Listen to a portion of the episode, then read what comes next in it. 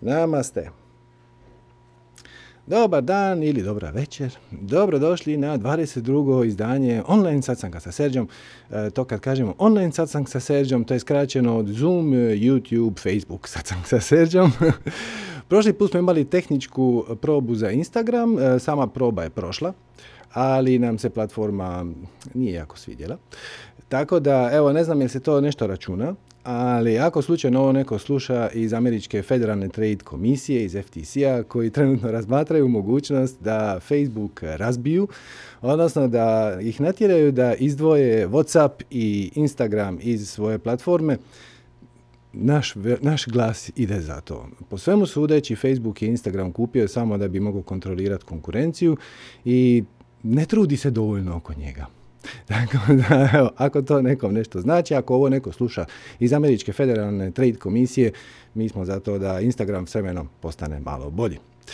E, ovo 22. izdanje, sad sam ga sa Serđom, e, će također ući zlatnim slovima upisano u povijest Satsanaga, iz jednog jednostavnog razloga, a to je da ovaj put, po prvi puta iz povijesti, emitiramo s drugog kontinenta. Je! Tako da, ova podloga koju vidite iza mene je stvarna. ovaj put to nisu filmski trikovi. E, ja ovdje pričam danas iz El Hardina, tako da Moguće su manji tehnički problemi, nemamo pojma. Ovaj, vidjet ćemo, ovo je prvi put da radimo ovako iz daleka i tu me nešto malo bube napade, uskoro će doći sunce, ali mislim da će nas to neće previše uznemiriti. Tako da evo, e, današnji emitiramo s drugog kontinenta, bit će malo i ambijentalnih zvukova, možda prođe neki kamiončić, ali tako vam je to kad radite s terase na suncu, ja sam u kratkim rukavima i to isto nije nikakav filmski trik, nisam upalio grijanje. Tako da bi to e, bio jedan sjajan uvod u našu malu mini temu koju ćemo imati danas. To je tema izme, od dva svijeta, nazovimo je tako. Priča o dva svijeta. E, počet ćemo na opačke. Ajmo početi iz znanstvene perspektive, a onda ćemo se s vremenom spustiti na ovu našu svakodnevnu perspektivu i vidjeti kako je tog smisla ima. Dakle, trenutno čitam e, treći nastavak e, izvrsne Robert Lancine knjige o biocentrizmu. Prva dva nastavka, prvi se zove baš biocentrizam, drugi se zove Beyond biocentrizam, a ovaj treći se zove nešto How Consciousness Create Life ili tako nešto. Svakako je preporučam. E, već sam je objavio preporuku i na Facebook grupu, tako da možete tamo pronaći točan link na Amazon i to. Naravno, još kod nas nije prevedena, vrlo je nova. Nadamo se da će neko prevesti barem jedno od ove prve dvije knjige, koje su stvarno izvrsne. Ako već ja mogu sugerirati, ova druga je možda još bolja, zato što uključuje sve što je dobro u prvo i onda još malo proširuje. I unutra sam našao jedan divan citat od Nilsa Bora. Nils Bohr je jedan od najvećih fizičara 20. stoljeća. Vjerojatno je jedan od najvećih fizičara ikad. I on je jedan od utemeljitelja kvantne fizike, on je jedan od prvih koji je počeo kvantnu fiziku proučavati, shvaćati ozbiljno, suprotno svim svojim suvremenicima ili većini svojih suvremenika koji nisu bili presretni s time da se stvari baš ne, ne mogu se upiknuti prstom točno kako funkcioniraju. E, samo ću reći da čak i veliki Albert Einstein je imao problema sa kvantnom fizikom i on je u jednom trenutku rekao da on ne vjeruje u to zato što Bog se ne kocka. Eno dakle, Niels Bohr je jedan od onih koji je e, zajahao taj val kad se pojavio i nakon dugo, dugo proučavanja on je nešto izjavio vrlo zanimljivo, ja ću to sad ostaviti na ekran. Kaže, kada nešto mjerimo silimo nedefinirani svijet da zauzme eksperimentalnu vrijednost. Pazite, fizičari stalno nešto mjere. Dakle, mislim, to je poanta fizike i jedan od razloga zašto mi smatramo da je to jako dobro je zato što se tim objektivnim načinima pristupa analizi svijeta i oko nas smanjuje mogućnost greške. Ako svi stvarno možemo to izmjeriti, pogotovo ako se eksperiment može replicirati, znači ako ga i drugi mogu izvesti, to je veliki, veliki plus. I on kaže, kad nešto mjerimo, silimo nedefinirani svijet da zauzme eksperimentalnu vrijednost. Mi ne mjerimo svijet, mi ga kreiramo, kaže fizičar. E sad, ajmo to jedan čas preseliti u ovaj naš makrosvijet. Znači, ono što Niels Bohr kaže je otprilike ovo. Ako uzmem štap, koji je recimo ovoliko dugačak, i idem provjeriti da li je on dugačak 60 cm, on će biti dugačak 60 cm. Ako nakon toga idem provjeriti da li je taj štap dugačak metar, on će biti dugačak metar. Sad vi kažete kako to smisla ima. Pa ima, nećemo sad ići duboko u kvantnu fiziku jer sad za temeljno, znači za duboko objašnjenje ovog citata morali bi stvarno duboko zagrabiti. Ali za vas koji imate neko temeljno poznavanje kvantne fizike, ovo vam vjerojatno nije nikakvo iznenađenje. Sve subatomske čestice, svi elektroni, svi fotoni, svi samim time i atomi od kojih su sagrađeni ti elektroni, odnosno uh, atomi se izgrađeni su od kvantnih čestica, uh, imaju određene kvalitete da ih se ne može uprijeti prstom, nego kako ti zamisliš da će biti, tako to onda na kraju bude. I u konačnici e, fizičari vam vole koristiti izraz kvantna superpozicija. Znači, e, kad mjerite da li je neki elektron prošao stazom A ili stazom B, dođete do e, iznenađujućeg zaključka da je prošao i A i B, a zapravo ni A, a zapravo ni B, a zapravo je bio na oba dva mjesta istovremeno, ovisno o tome kako postavite eksperiment. Zato što, kaže Niels Bohr, kad nešto mjerimo, na primjer mjerimo lokaciju elektrona, na primjer, silimo nedefinirani svijet, u ovom slučaju elektron, da zauzme onu vrijednost koju smo mi predvidjeli da bi on možda trebao biti. Samim time mi svijet ne mjerimo, mi ga kreiramo. Svijet nije objektivan, svijet je subjektivan. I postoji puno, puno svjetova koji su izgrađeni od tih najmanjih Lego kockica, nazovimo ih tako, koji su u kvantnoj superpoziciji. Odnosno, svi postoje istovremeno, a vi ćete percipirati onaj koji mjerite, odnosno onaj na koji ste fokusirani. Je vam to dovoljno suludo? ok. Ali evo sada praktične implikacije. Mislim, kvantna fizika je jako simpatična i slatka i to sve skupa, ali s obzirom da mi u svakodnevnom životu baš ne baratamo sa kvarkovima i sa fotonima i sa elektronima, nego nekim drugim nama objektivnim, nama vidljivim parametrima, evo kako to ima smisla za nas. Dakle, evo kao što sam najavio odmah na početku, e, nisam u Europi. I to možete vidjeti po tome što je kod mene ovdje dan i sunce će se micati i evo ovdje ova biljka mi radi sjenu. I tu me neke muhe napadaju i to što vjerojatno nije situacija kod vas koji sjedite u Zagrebu, Beogradu, Sarajevu, gdje god da već jeste. I put do tu je bio dosta zanimljiv. Inače, usput, sad samo mi je palo na pamet, e, sama činjenica da je kod mene dan, a kod vas vjerojatno nije, je dokaz da zemlja nije ravna ploča. Dobio sam nekoliko upita u zadnjih nekoliko dana da šta ja mislim o tome je li zemlja ravna ploča i to je taj, pojavljuje se taj neki novi trend ravnozemljaša. E pa evo ovo je dokaz da nije. Jer da je zemlja ravna ploča onda bi nam svima bilo e, jednako svjetlo, odnosno bi imali bi jednaki dan ili jednaku noć. Međutim, jedino moguće objašnjenje za taj efekt da je kod mene sad zapravo a, centar dana, a da je kod vas pretpostavljam šest popodne, je dokaz da tome nije tako. Znači, zemlja nije ravna ploča. Hvala što smo to riješili. Ajmo sad dalje. Okay. Znači, kad smo, um, mi inače volimo barem jednom godišnje negdje malo dalje otputovat. To je vrlo korisno na puno načina, osim što je ugodno, naravno. Um, korisno je zato što malo promijeniš perspektivu. E, dobiješ priliku sagledat e, svoje svakodnevne situacije malo iz daleka i onda uočiš da neke stvari s kojima se mučiš i koje su tema dana po svim novinama i tako dalje su, kad gledaš iz neke udaljenosti, potpuno bez veze, a za neke shvatiš da i možda čak i nisi pridavao dovoljno pažnje. No dakle, e, mi smo ove godine odlučili nastaviti taj naš trend da negdje oko 12. prvog mjeseca negdje malo otputujemo na par tjedana i naišli smo na zidne razumijevanja. Dakle, za početak i, i nama je bilo prvo pitanje, jel se uopće može putovati? Mislim, jel avioni lete? Će nas pustiti u tu daleku zemlju? Jel moramo nešto se testirati? Mislim, ok, testirat ćemo se ako treba, sve u redu, ali kako to radi? I onda malo prosurfate i shvatite da avioni normalno lete. I da, ima ih nešto manje na jednom velikom evropskom aerodromu na kojem smo presjedali, e, na kojem naravno avioni lete stalno, cijeli dan i cijelu noć.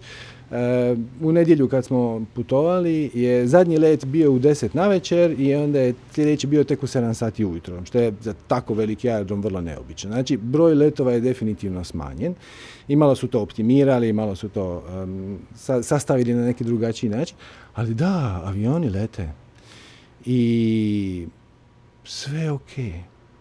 I onda smo se mislili ono, joj, e, sad ćemo morati nositi masku od trenutka kad dođem na Zagrebački aerodrom dok ne izađem na odredište. Mislim, to je više od 24 sata, sve skupa, sa nekim čekanjima, ali mislim, opet i na aerodromu morate nositi masku, drugim riječima nećemo moći skinuti masku 25, 8 sati, ovako nešto, umrijet ćemo, ugušit ćemo se. Ispada da to uopće nije tako loše.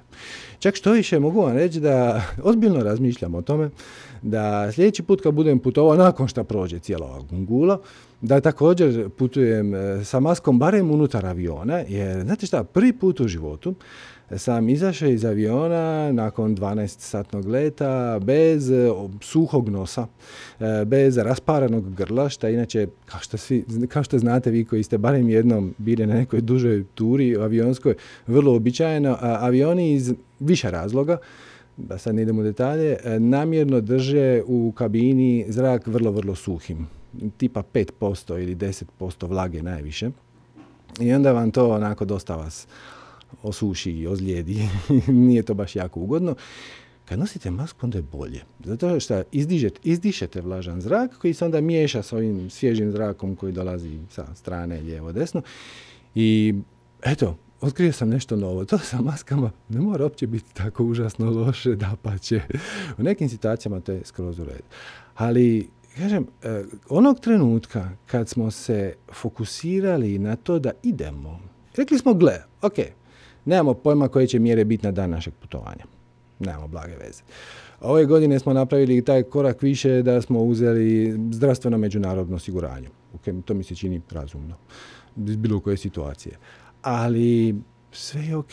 Sve je normalno. Normalno bukirate kartu preko weba, platite kreditnom karticom ili Paypalom, čak su i sad počeli nuditi tu mogućnost. Čak što više, e, s obzirom da je sad hrpa ljudi u nelagodi oko putovanja nisu baš sigurni oči, kakve će biti mjere u trenutku. Mislim, avionsku kartu u principu kupujete mjesec, dva dana ranije iz praktičnih razloga i nemate pojma što će biti za dva mjeseca. E sad, da bi vam smanjili stres, aviokompanije uglavnom nude e, besplatni rebooking. Znači, ako se najviše 48 sati ranije sjetite da vam nikako ne odgovara termin, možete tu kartu više manje besplatno ili samo za razliku u cijeni premjestiti na neki drugi datum. Znači, zapravo je putovanje lakše.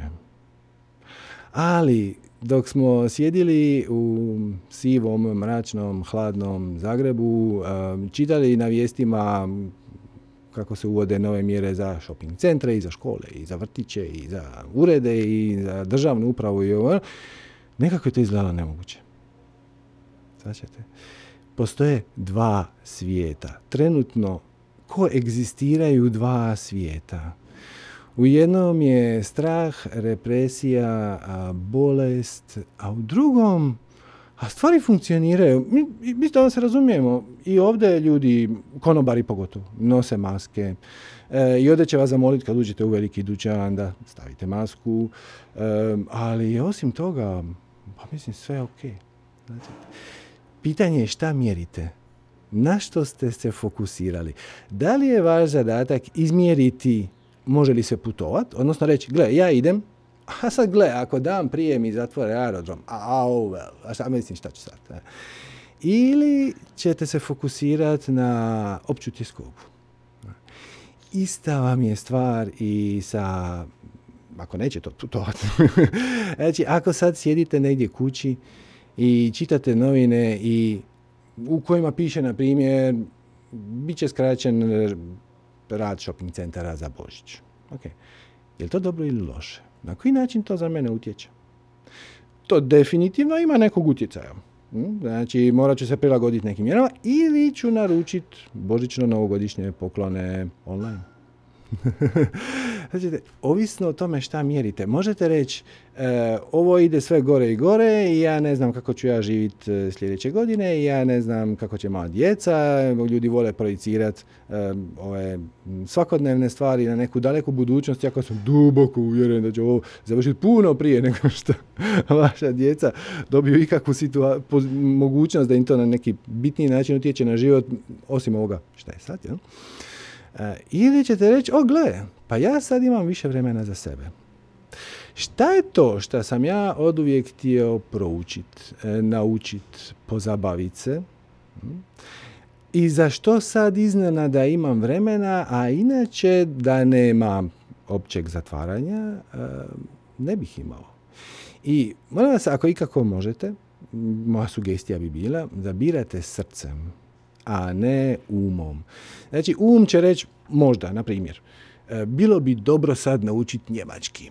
Pa jedan dan kad se otvore granice, onda ću ja recimo zbrisati u Njemačku. I gledajte, ako zbilja imate želju i volju i potrebu iznutra naučiti njemački, apsolutno, da. A, da. Ali ne zbog toga što je to može bitno u budućnosti korisno, nego zato što te to veseli. Ne. Jer opet isto, ako ćeš ići učiti njemački, kojeg recimo ne voliš, ne, ne voliš učiti jezike, ne sviđa ti se njemački, nije važno bilo što toga, ali ta ideja zapravo ne rezonira s tobom na nivou srca, nego više na nivou uma, kao bilo bi dobro, bilo bi pametno, onda će svaka minuta provedena nad tom početnicom iz njemačkog, Ales Gute ili koja već, biti ovaj, provedena u nekom obliku tjeskobe, jer ne možeš si pomoći. Čim uzmeš tu knjigu, imat ćeš e, ideju da to radiš zato što ti sad ovdje nije dobro. I onda će odmah će um krenut raditi projekcije e, kako to e, bi trebalo biti drugačije, kako nije fair, kad će ovo već jedan put završiti, jedva čekam zbrisat van, onda će se pojaviti je skoba, dobro šta kad dođe u Njemačku, onda moram tamo naći posao, onda moram tamo naći stan, onda još ono, neposlanica. E, samo, samo nemojte. Postavite si cilj da budete u visokoj vibraciji a ne da naučite njemački. I ako je njemački, učenje, učenje njemačkog, ne njemački kao takav, ako vam je učenje njemačkog uzbudljivo, da. Ali ako vam je učenje španjolskog ili talijanskog uzbudljivije, onda to. A ako vam je sviranje gitare, onda to. A ako vam je pisanje poezije, onda to. A ako vam je proučavanje digitalnog marketinga, ćete što ću reći, onda to. znači, šta god da vas veseli, posvetite se tome samo zato što te to veseli i niz jednog drugog razloga. Nemoj ti sad početi vježbat gitaru koju si od uvijek želio svirat, zato što ćeš jedan dan biti Jimi Hendrix. Ok, teoretski možda i hoćeš, ok, može se desiti, ali ta motivacija nije najbolja iz perspektive ovoga o čemu smo pričali, a to je nekoliko, odnosno konkretno dva superponirana svijeta. Dva svijeta koji sjede jedan na drugog i iskusit ćete ne samo uh, sinhronicitete, nego i okolnosti koje uh, pripadaju toj drugoj realnosti. Pa evo, na primjer, mi smo se odlučili to malo otputovati i doći tu. I taj avionski let je bio najbolji ikad. Avioni su, pol, avioni su krcati, dupkom, ali aerodromi su poluprazni, sve se kontrole, one security checkovi prođu puno glađe i jednostavnije nego ikad do sad. I sve u svemu, jednom kad se fokusiraš na tu željenu realnost u kojoj ti putuješ i ideš tamo, samo zato, nako, zato što smo htjeli malo promijeniti perspektivu, htjeli smo dobiti malo drugu vibraciju, htjeli smo dobiti malo uvide u neke druge drevne civilizacije. Onda stvari nekako klize i mirakulozno krize.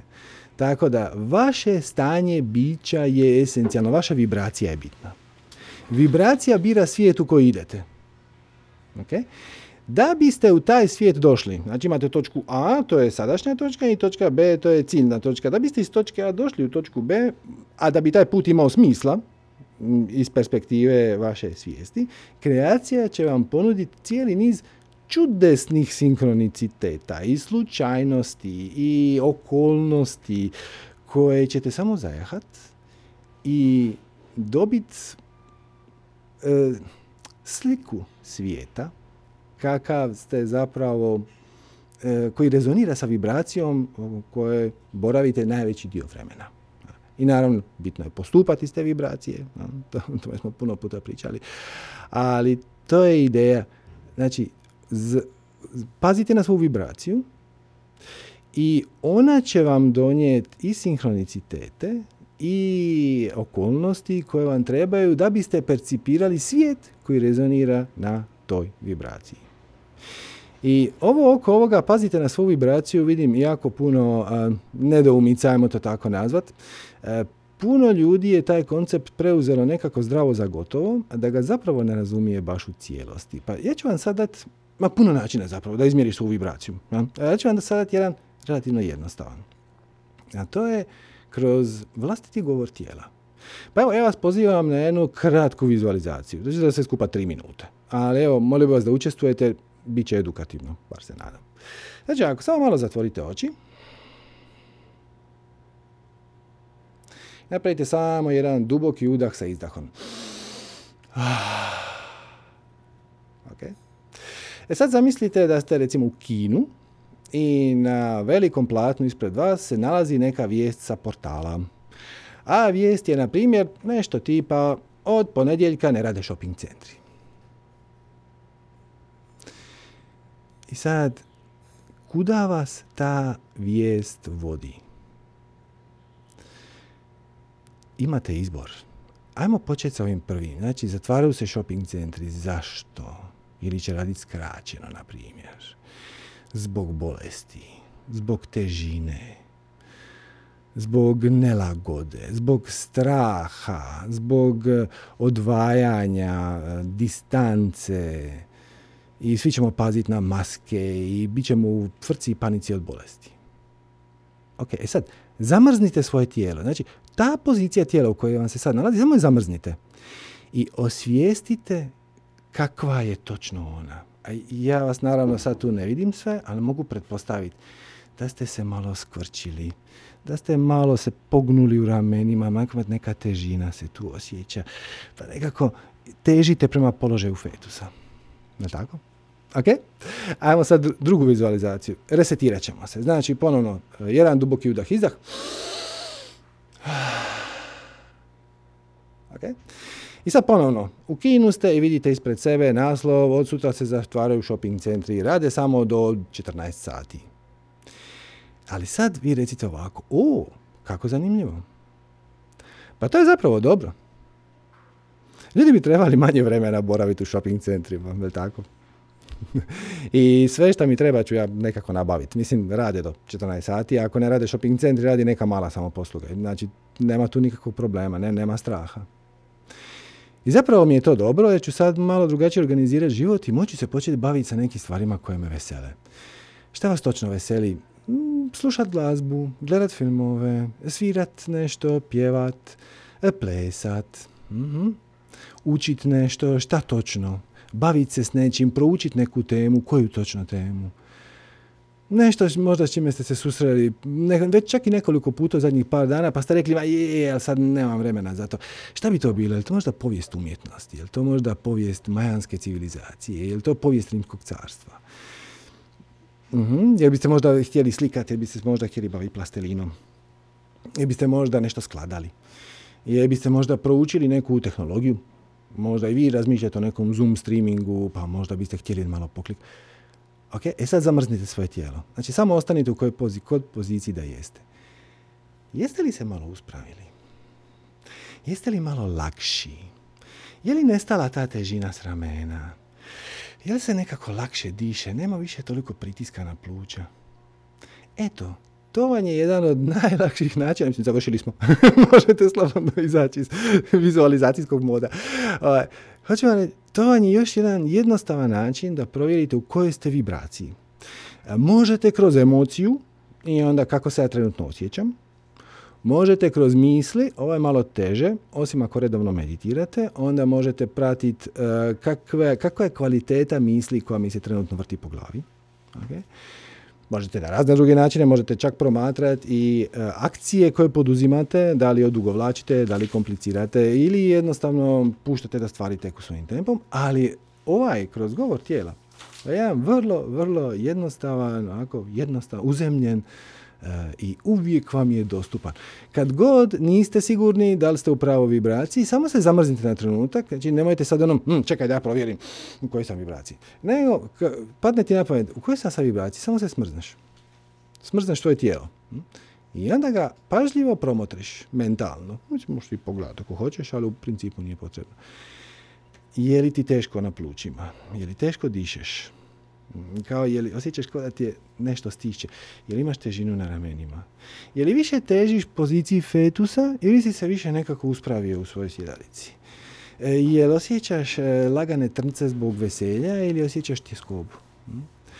To su vam sve parametri koji vam mogu pomoći da vam odrede u kojoj ste vibraciji. Kao što vidite, vrlo je praktično. E, sugerirao bih da izbjegnete koristiti u svakodnevnom svom životu i mentalnim procesima i u razgovorima s prijateljima, riječi koje vam nisu do kraja jasne. Recimo, često me ljudi pitaju ili mi postave pitanje i onda mi spomenu unutra vortex. Ok, ja, ja svačam šta vortex jest, ali da li vi? Da li stvarno možete u tri rečenice, ili manje, to je bilo još bolje, napisati definiciju što je vortex. Šta je točno, kad neko kaže vortex, šta ja pod time mislim? šta to znači? Hm? Isto kao što ako kažete ono boca, onda svi znamo šta to znači. Mislim, ovo je boca. Dakle, ok, a kad neko kaže vortex, šta to točno za vas znači?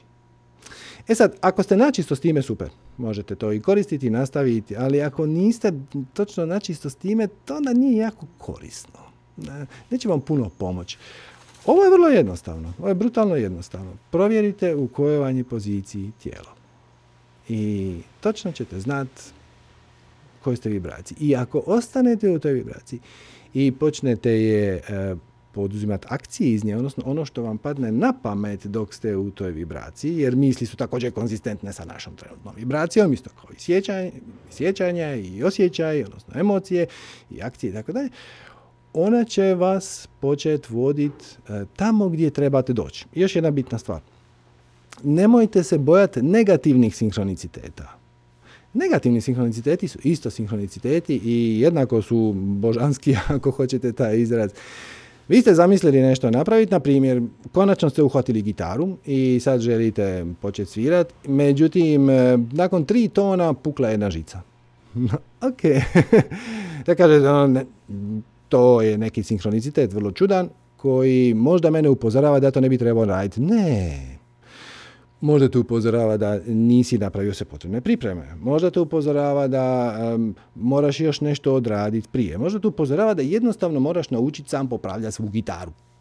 Kao što svaki kvalitetan glazbenik zna sam namjestiti žicu. Možda je taj sinkronicitet tu da te natjera da preko weba, na primjer, naručiš tu žicu i onda na YouTube-u potražiš tutorial kako se mijenja i ugađa žica i onda to napraviš sam možda si nosio u sebi tjeskobu koja kaže jedan od razloga zašto nije sad pravi trenutak da ja počnem svirati gitaru što ja nju ne znam servisirati, pa jedan dan kad je naučim servisirati onda ću, ok, evo, sad je došao taj sinkronicitet.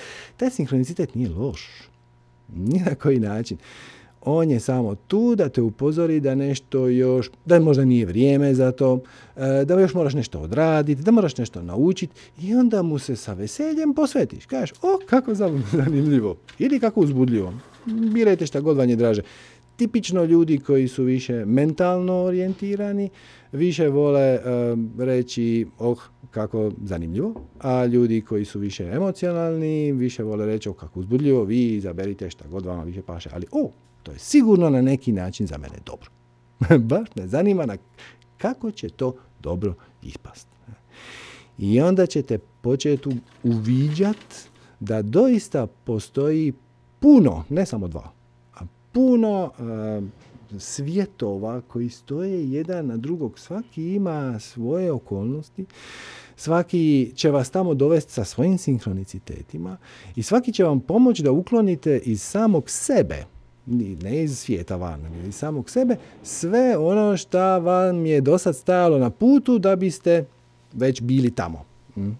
I osvijetlit će vam vaše uvjerenje, vašu krivu definiciju, sve što treba da biste mogli percipirati onaj svijet koji želite.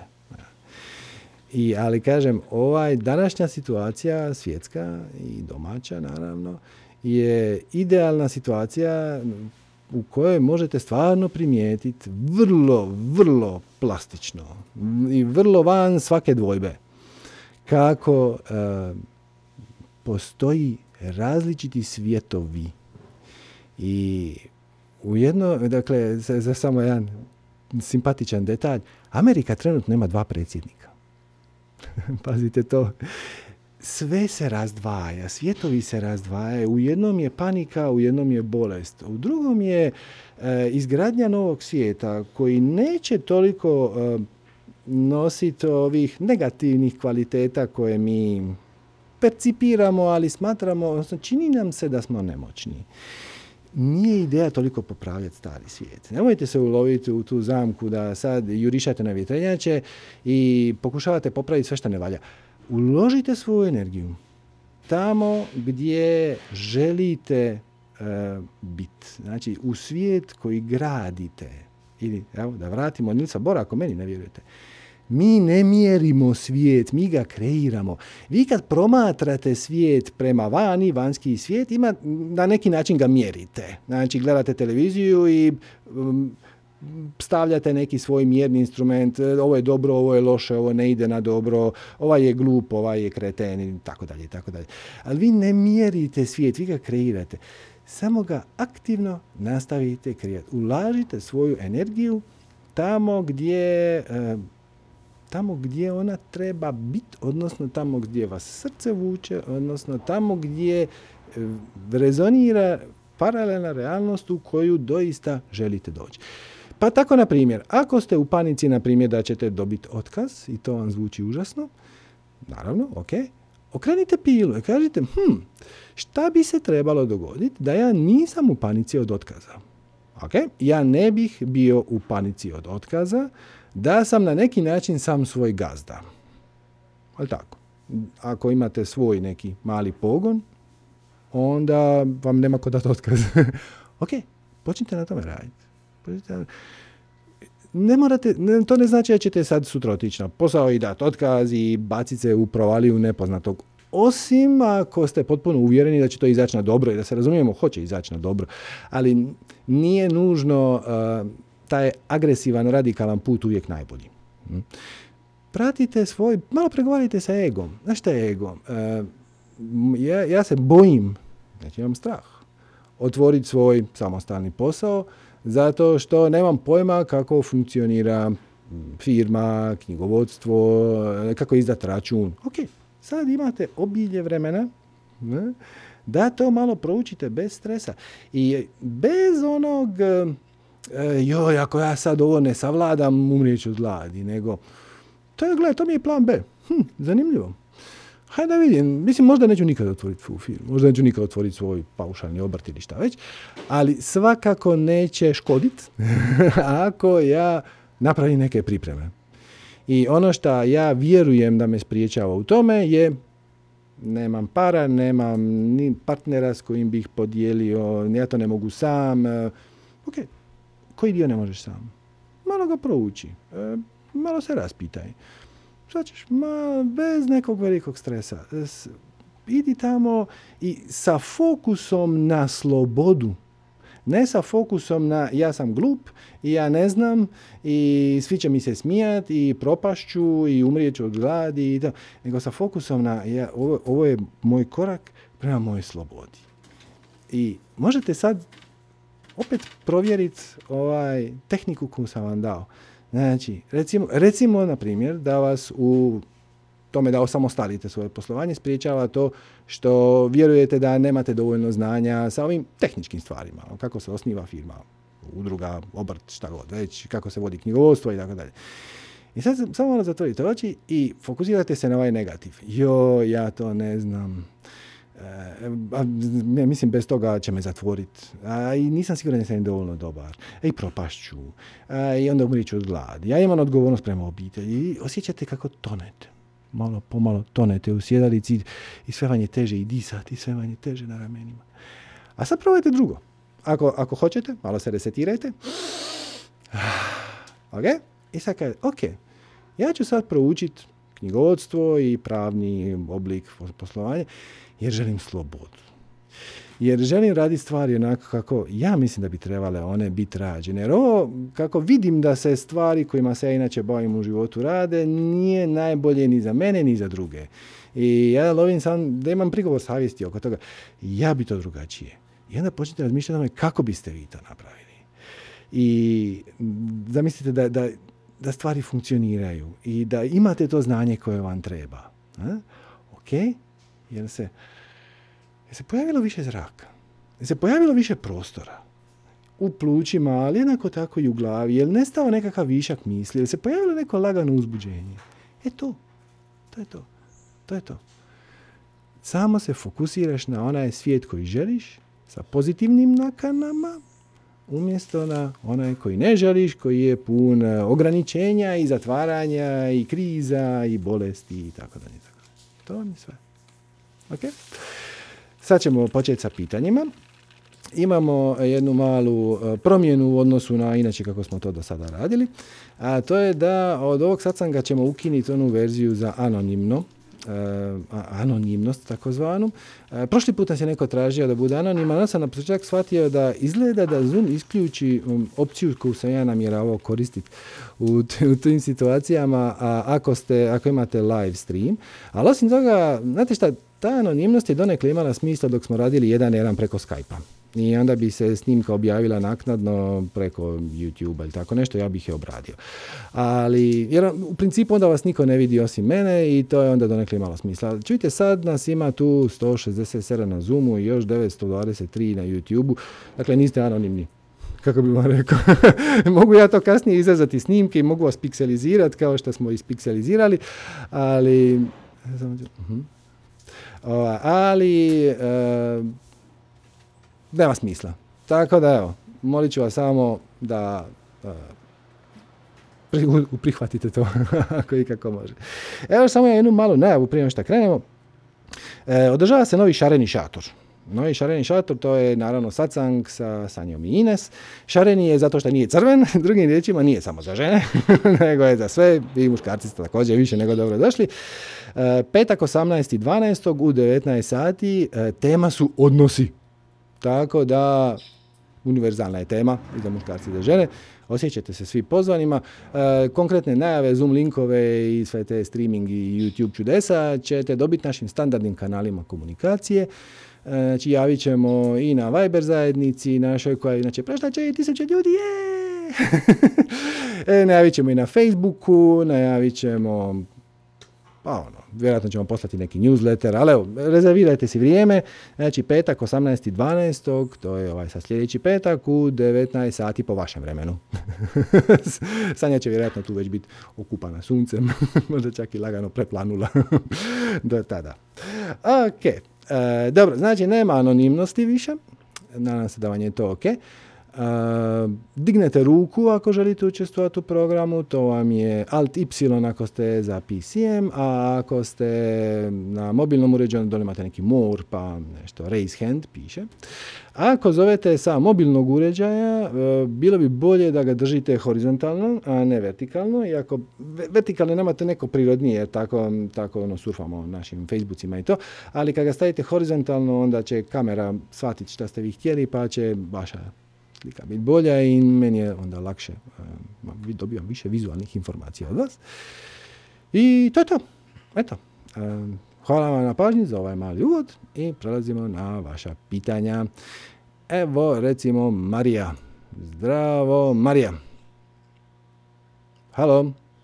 Halo, halo. Bog, bog, se ćemo. Haha, baš ti hvala što se, ono kao javit ću ti se, znaš, kao podiću ruku i ma neće me opet sigurno. Ma, to vidiš.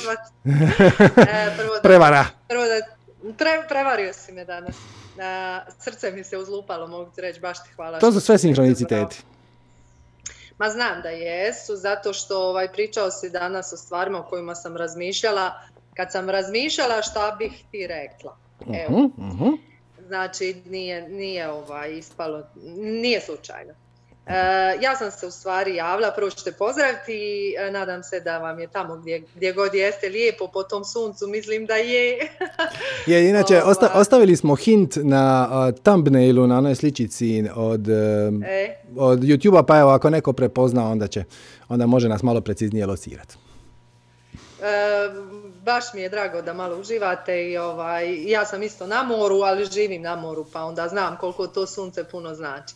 E, javila sam se danas e, da ti se zahvalim prije svega. E, prije ono par, ne znam koliko dana, mjese, pr- prošli mjesec sam stavila onu bila objavu kod tebe, dozvolio si i ja sam probila led, Mhm. E, pobjedila sam sebe, izašla sam iz zone komfora, i krenula sam u realizaciju nečega što je došlo kao jedan tihi šapat uho i ja sam pustila tebi post i krenula u online radionice. Znaš Bravo. o čem se radi, ti si se javio. Mhm. E, samo ću reći ovako kao, čisto kao inspiraciju možda drugim ljudima. E, prije pola godine sam imala problem uopće e, komentirati objavu nekome na fejsu, a, kamoli izaći u javnost, e, držat radionicu, nekom nešto pričat, pričat s tobom sad ovako, ići live. Znači prije pola godine, mislim, ne znam, o, o vremenu prije uopće neću razmišljati, e, koliki sam imala odbojnost i strah prema tim javnim nastupima i kako sam uopće ovaj, e, bježala od toga. Kažem, nisam ni prijateljima na fejsu komentirala objave, a kamoli išla javno. A, I malo pomalo kroz tvoja predavanja, kroz e, tvoje nekako taj model koji ti, e, po kojem ti radiš, sam shvatila da bi to mogla i ja raditi. Ja svakako crtam, ja svakako to radim, šta je ono što mene ispunjava. E, Pa da, pa to, zašto to ne podijela s drugim ljudima? I osjećam se fantastično. Bravo. Znači, shvatila si, shvatila si da, su, da su sve te crne misli zapravo bili samo specijalni efekti tvog ega. e, koji funkcioniraju i danas. E, Znači, svakodnevno je to ono, e, u pripremi je druga radionca, ide sljedeći tjedan i e, kad sam stavila objavu, kad sam stavila najavu, prvo što se javilo je bilo ono, a kome ćeš ti to raditi, da li to nekog zanima i dalje, ti to ne znaš. E, I onda sam rekla da aj Đuro, na godišnji odmor, molim te, kani me se. E, Da. a, a, i- a po, često, često, često, znači se to događa, ja znam da i ja pričam i s prijateljicama i ne znam, s drugim ljudima koji, ajmo reći, rezoniraju s ovom tvojom idejom i učenjem.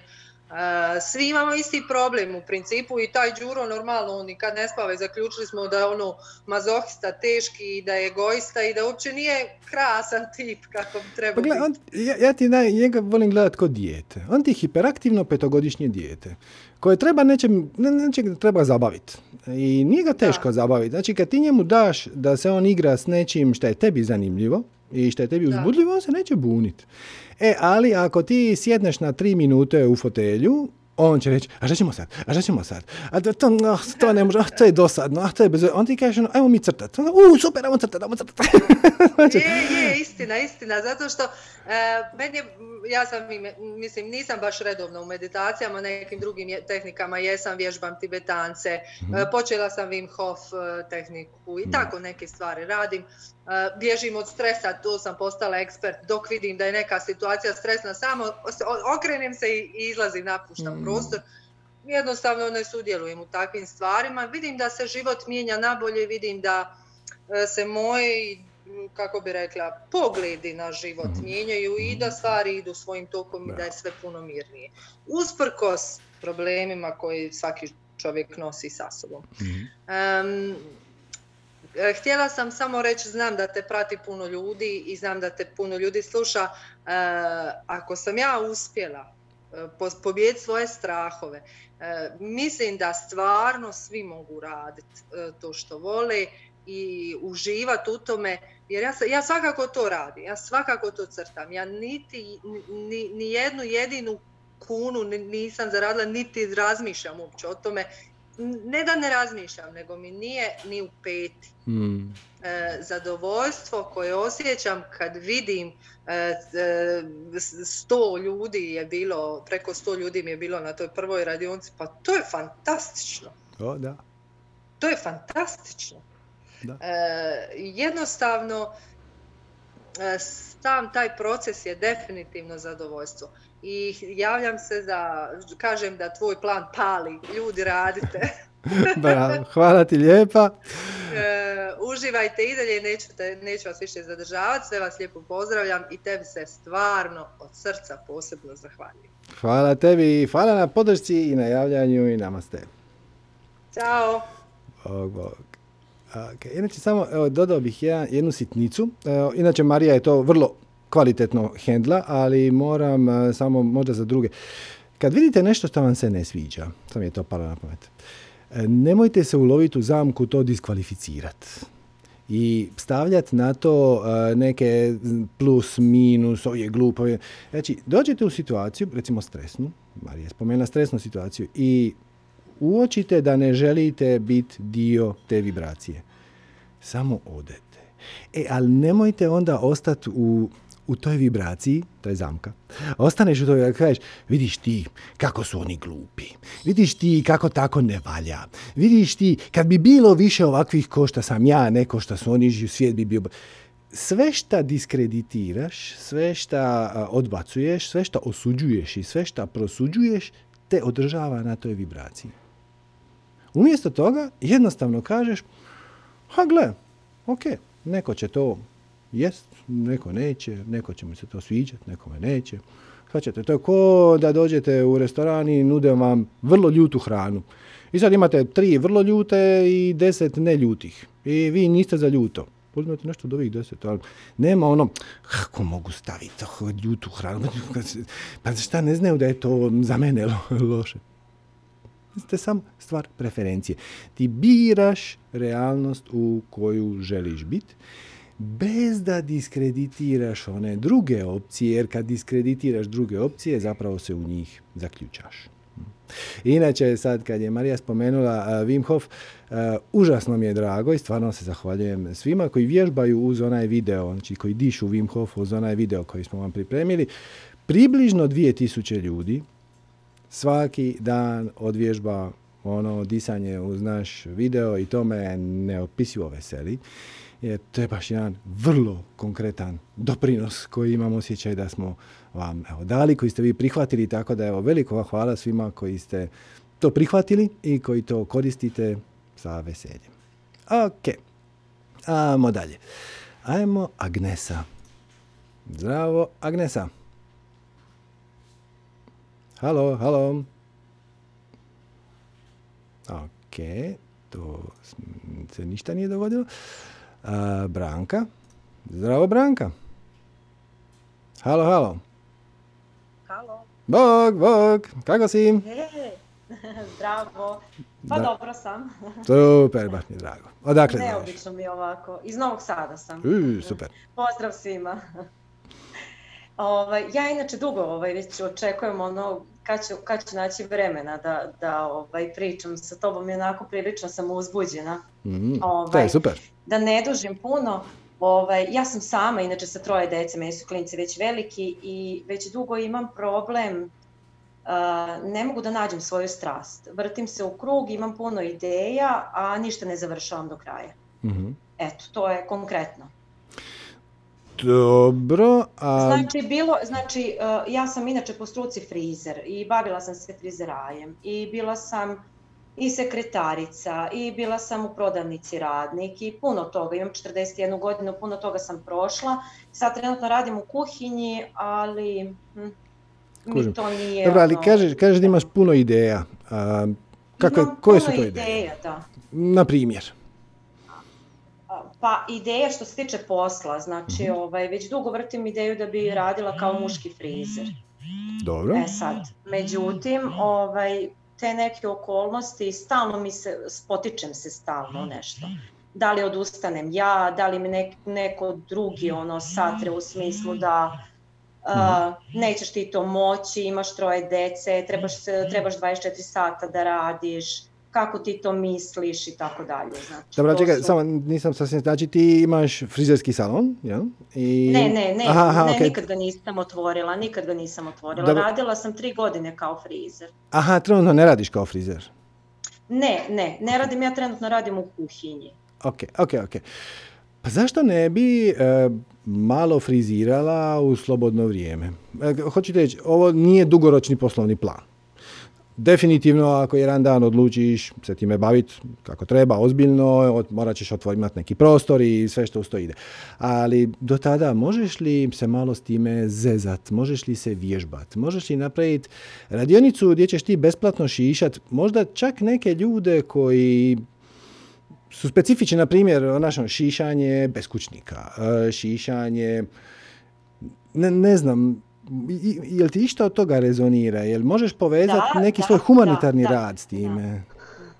Mhm. Jer možeš, jer možeš frizirati kućne ljubimce, ne? Svačaš? A, e, za kućne ljubimce baš nešto ne, mislim, ne okay. usuđujem se. Meni je, okay, okay, ovaj, meni je baš onako muške frizure i te stilista, baš da bude muški frizura, to mi je onako jako interesantno. Ja bi da idem u tom smeru, međutim, pro, pokušala sam da idem po kućama, da nekako se ja tu umorim, stanem, odustanem. Da, da, da, da, da, da, da, ali to, to što te umara nije Dobro. odlazak po kućama i šišanje. To što te umara su tvoji vlastiti otpori. Znači, ono što te umori je, joj, je li ovo za mene, pa je li bi ja ovo htjela, pa, pa šta, je li, će li ljudi biti zadovoljni? Znači, to je ono što Aha. umara, umaraju te otpori. E sad, možeš li samo isto to napraviti bez previše mentalnog kontempliranja oko toga? Znači, doslovno ideš ošišati jednu osobu. Moram priznati, ne vidim gdje je tu izazov, pogotovo što si e, već frizirala žene, zato što po mom nekakvom observaciji, ja nisam frizer, e, muškarci su puno manje zahtjevna publika. Jesu, da, jesu. Pa da. tim više što imaš iskustvo iz jedne teže branše, ne vidim gdje bi tu trebao biti... Ti zapravo možda, možda previše težine i važnosti pridaješ toj situaciji promjene svoje karijere u smjeru friziranja muškaraca. Jel, jel, jel ti se čini ko da je to, ako to ne uspije, svijet će propast? Pa više se bojim ako u nešto krenem da ću, da, da nemam podlogu za to, da ću propasti, da, to je, da, jeste. Da. Dobro, dobro, ali ne možeš, znači imaš... Nisam ni pokušala, znači nisam ni pokušala. Znači da, da, jer... nisam ja... Svačam, svačam, jer hoću reći, e, racionalni argumenti su totalno protivno svakom tvom možebitnom strahu. E, jer konkretno ta disciplina koju imaš nema puno ulaznih troškova. Znači tebe ne košta puno nekog isfrizirati. Imaš već svoj alat, ili tako? I ne, ne mora... sve, da. Da, da, da, nije sad da, recimo, automehaničar ima ulazni trošak. Ako treba popraviti auto i zamijeniti mu, ne znam, karburator, onda on mora kupiti novi karburator. I sad ako to neće funkcionirati, imaš ulazni trošak. Ono, nešto si platio, a sad to ne možeš unovčiti. Ne, ne, e, ali ovdje nemaš. E, ti sa svojim alatom ideš okolo i bez, samo bez stresa, ono, pa šta ako ne uspije? Znači, to, to je cijela poanta. Znači, moguće je, sasvim je moguće da ćeš ti sa velikim srcem i veseljem ući u taj proces, samo da bi tri mjeseca kasnije shvatila da zapravo friziranje muškaraca ti je ok, ali ima nešto bolje. Ima nešto bolje što si otkriva po putu. I onda shvatiš zapravo da ti je kreacija, odnosno tvoje više ja, podvalilo ideju friziranja muškaraca zato što zna da si tu sposobna, da to možeš i da je to zalogaj, odnosno stepenica koju možeš napraviti ili zalogaj koju možeš zagrist, kako god, da bi te to dovuklo na višu vibraciju ka, koja će ti omogućiti da vidiš zapravo pravi korak koji je od početka bio plan tvog višeg ja. Jasno, Tako da, samo opušteno, ono, šta je najgore što se može dogoditi? Da, da netko ne bude zadovoljan svom frizurom, aha, dobro, nemojte mi platiti, se, ok, izgubila sam dva sata, ali meni je bio gušt, samim time ja sam bila u visokoj vibraciji I to je nagrada samo po sebi. To mi otvara vrata i sinkronicitetima, i idejama i kreativnosti, ali vidjet ćeš vrlo često će ti stvari će se malim koračićima odmotavati. E, dobivat ćeš informacije onim tempom kojim ti budeš spremna, samo moraš prihvatiti prvi korak. E sad, ovaj prvi korak, ja bih frizirala muškarce, se pojavio i kompetentna si za njega i imaš alat i imaš nešto vremena, ne sad svo vrijeme svijeta, imaš nešto vremena i ljudi su po kućama i mnogi od njih se ustručavaju ići u frizerske salone i otvoreniji su prema tome da im neko to, svačaš, okolnosti ti totalno idu na ruku. mm interesantno, da, da, da, da. da. Viš kako si se odmah malo uspravila. to je ono malo prije. Ali da, da, da. da. Da, ja razmišljam na taj način, cijel dan radim u kuhinji sam od 9 do 5, pa ono, da li mi ostaje vremena, ne ostaje, ono, ali vikendi nekako možda bi mogla tu negdje da se iskombinujem. Ja, krenula sam ja u tom pravcu, mislim, dolaze meni ljudi, imam ja tu iskustva i sve, ali nikako da se otvorim prema tome i da krenem baš u tom pravcu onako Ne znam, moja, moja kvartovska frizerka u Zagrebu ne radi subotom. Ja sam ja pitao zašto ne radi subotom. Kaže ona, to mi je najluđi dan. Subotom su, sad možda ovih dana možda ne. Najveće gužve. E, subotom ljudi žele, kad, ako idu na neko vjenčanje, onda žele zadnji tren nešto malo popraviti. Yes. E, e, tako da, evo, imaš subotu. I kreni sa subotom. Može, bira hoćeš li subotu ujutro ili popodne ili jedno i drugo. E, hoćeš li ići ti kod njih, hoćeš li ih zvati da oni do negdje dođu tebi, na neki treći teren, ne treba ti puno opreme, sve što treba imaš i samo kreneš. I uskoro će to postati subota ujutro i nedjelja popodne. Pa će onda postati cijela subota i utorkom na večer. Svačeš, s vremenom će to... E, I onda ćeš u jednom trenutku osjetiti da sad već imaš dovoljno klijenata da ako bi dala otkaz, zapravo imaš 70% plaće, šta ti je ok na neko vrijeme i onda ćeš odjedanput dobiti novih 8 sati pet puta dnevno. A, pa, sorry, pet puta tjedno. Znači 40 sati tjedno koje si inače u kuhinji, plus još sat vremena koliko ti treba da dođeš na posao, pa sat vremena da dođeš kući, pa još sat vremena da dođeš malo sebi jer si došla s posla i tako I onda ćeš imati obilje vremena. I onda ćeš, možda ćeš se htjeti specijalizirati. Možda ćeš htjeti raditi samo ovakve aerodinamične frizure kao što ih imam ja. da, zašto da ne? Pa da, Dobro. Dobro, hvala ti srđane. To je toliko od mene, ništa, to je konkretno bilo. Hvala, veliki pozdrav. Mali, hvala tebi, namaste. Bog, bog. Namaste. Ok, ajmo dalje na recimo Tatjana. Zdravo, Tatjana. Halo, halo. Ja, dobro, dobro. se čujemo? Čujemo se, čujemo se. Super. ja tu umirem od straha, od velike želje da me prozoveš, i od straha. No, to, to, to nije strah, to je, to je uzbuđenje, to je veselje. A, ne znam, cijeli dan je to. e, ali to je, samo zato, to je samo zato što si na to uzbuđenje dodala negativan filter definicije uvjerenja, u slučaju uvjerenja. Šta ako me ne prozove, ako me prozove, ako ja kažem, a on ne kaže, a ono, bla, bla, bla, bla. Ama jednostavno vidiš što će se dogoditi. Osim toga, nemoj biti malo nervozna, budi puno nervozna. Evo, izbaci svu, svu nervozu i stres iz sebe. Je li bolje? Ovako brzo, jest. Eto vidiš. Dobro, bolje samim, ona, samim uvodom, uh, ona tvoja priča iz početka me već opustila, tako da je to dobro, taj uvod dobro dođe.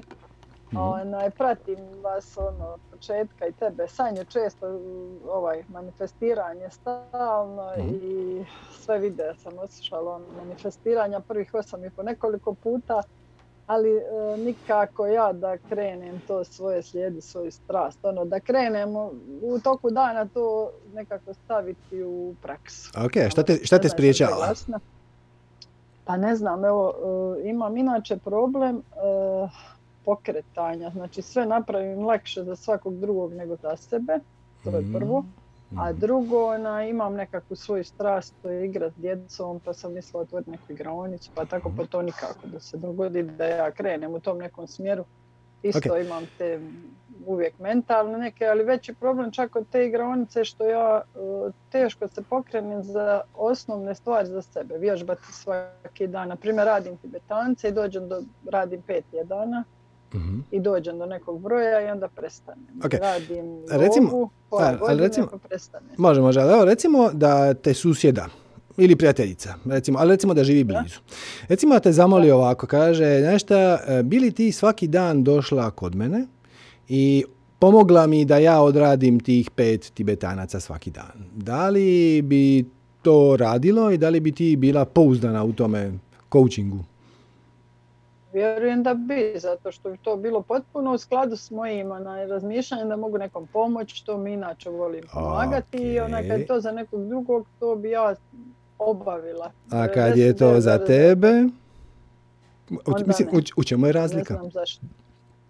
Pa evo, ne evo. znam, zato zove. Ne- Ne znam u čemu je razlika. Nekako za sebe kad trebam nešto napraviti, sve što započnem, nakon nekog vremena ne odradim. Znači ovih godina sam i radila zahvalnost i afirmacije i meditacije i ne znam jogu i umjeće življenja sam išla na tečaj. Mhm. Mislim, masu stvari sam radila i sve radim neko vrijeme i ostavim nešto iz toga. Uvijek nešto naučim, uvijek napredujem i sretna sam u životu i imam ostvareni brak i posao i dijete i baš se lijepo osjećam, ali nekako na tom, evo, na primjer, imam, e, imam e, predstoji mi operacija kuka i trebalo bi vježba mišiće i sve ove godine trebam vježbati kuk, ja nikako da odvježbam, radim pet dana, pa nikako. Sad Šta ne se, znam zašto, šta se desi? me- Ok, mislim, ja ti mogu dati odgovor, ali više bi volio da dođemo do njega. Pa da, bolje da ja dođem. Šta se dogodi šesti dan? Znači, pet dana vježbaš taj svoj kuk i onda se svane šesto jutro i dogodi se što? I, i ja kažem, onaj, sad, e, sad se baš ne da. Prvo malo sjedim za stolom, onako ne da. Mislim da se sjetim, aha, mogla bi baciti suđu mašinu, pa ću onda Mm, vježbati. da, Pa onda da. bi mogla još, ne znam, nazvat nekog ili uzem mobitel prije. Sad izbjegavam što više mobitel, uzmem mobitel, pa nešto ću samo javiti prijateljici, postanem uru na mobitelu. I tako malo pomalo dođe tipa 11,5 sati. Dobro, da, Nekako da. mi se ne da. Ja ću to kao kasnije. Pa jedno vrijeme sam čak morala jer sam bila u nekoj, ajmo reći kao depresiji, u stvari sam bila od stresa dosta izgorjela. Mhm. I onda sam rekla sebi neću ručati dok ne odradim vježbu. I onda bi radila ujutro nekad u 9, nekad u 11, a nekad se dogodilo jedan i pol i treba objed je gotov. A ja ne mogu nikako se natjeram i onda tek odvježbam jedan i pol, jer drugačije neću ručati. Drugim riječima, kad je to za drugog, onda to radiš zato što je to nekom korisno. A kad je to za tebe, Da. onda ne. Da. Onda mi se ne da. Nekako imam, imam baš taj neki ne da mi se cijeli, ili moram, ne znam, na primjer, napraviti obračun troškova nekih svojih koje sam Ok, ok, ok. plaćala i nešto. Ok, I to a, mi oduzima energiju, znam da mi oduzima energiju, jer svaki dan to ne obavim. I onda to po pola godine, godinu traje ja tako je, zato što se ubaciš u krivu vibraciju. A vrlo je jednostavno, znači, ti imaš problem sa kukom. Ok. Da. I sad treba raditi vježbe kako bi taj problem bio lakši. Kako bi nestao taj izazov, je tako? Ok. Imaš izbor. Možeš reći, ako ja ne napravim ove vježbe, moj kuk će biti još gore. Da. I to, Jeste, te stav. I to te stavlja u tešku vibraciju. To te stavlja u vibraciju bolesti, problema, operacije. A možeš reći, ja ću sad napraviti vježbe kuka jer mi je to, od toga bolje. Znači, jer mi to pomaže. Jer volim Ja sam samu toga sebe. svjesna, Jer, ali ja to nikako da rečem sebi. ali to je samo stvar izbora. Nema E, ali nema ovo- nikakve velike mudrosti. Pazi ovako, znači ti voliš i želiš pomagati drugim ljudima, je li tako? Da, ne, da, ne. A ja sam još tu, evo, bio mi je neki poziv. Ok, ok. Znači ti voliš pomagati drugim ljudima. I to te ispunjava. Kako ćeš pomagati drugim ljudima ako ti nisi dobro? I znam, to, to znam. Pa preformuliraj to u glavi. S- Samo na, promijeni definiciju. Znači, e, to vježbanje ima svoju definiciju. Mm. I sad, koju ćeš ti definiciju staviti na to? Značajno ovisi, odnosno e, značajno e, utječe na tvoju vibraciju. Ako kažeš Da. ja to radim za samo za sebe i za svoju bolest i za svoj problem, onda je to teška vibracija i ne da ti se pomaknuti. Ali imaš i drugi izbor. A kažeš ovako. ja to radim za zdravlje, ja to radim za veselje i ja to radim kako bi mogla nastaviti drugima pomagati. Ja mislim, ne možeš drugima dati ništa što sam nemaš. Da. E, prema tome, da bi ja drugima davala dobro raspoloženje i veselje i na kraju krajeva da bi se mogla kretat, šta mi je bitan preduvjet da bi mogla drugima mm, to sve ovo. Ja ću sad napraviti svoje vježbe. Možeš čak i riječ vježba zamijeniti. Za mnoge ljude vježba je nešto, no, ne da mi se. Nađi neku riječ koja s tobom rezonira. na primjer, ne znam, to ćeš ti naravno puno bolje od mene. Oživljavanje. Oživljavanje. Oživljavanje. Odlično. Eto, oživlja. Idem, se, idem si malo dignit razinu energije. Idem se malo oživit. Odlično. Eto. I onda to prestaje biti nešto što treba odraditi, a odjedan put postaje jedan korak koji je u smjeru tvog veselja. Tvoje veselje je pomaga drugim ljudima na koji god to način, a to ne možeš ili je značajno teže ako ti nisi dobro. Da. Kaže, jel, jel ti ovo ima smisla, jel ti ovo funkcionira? Je, je, ima. Ima, ovo oživljavanje mi funkcionira jer volim život i to mi onako riječ čarobna, pa vidjet ću. Odlično. Nemoj, ne, ne, ne, nemoj vidjeti, samo napravi.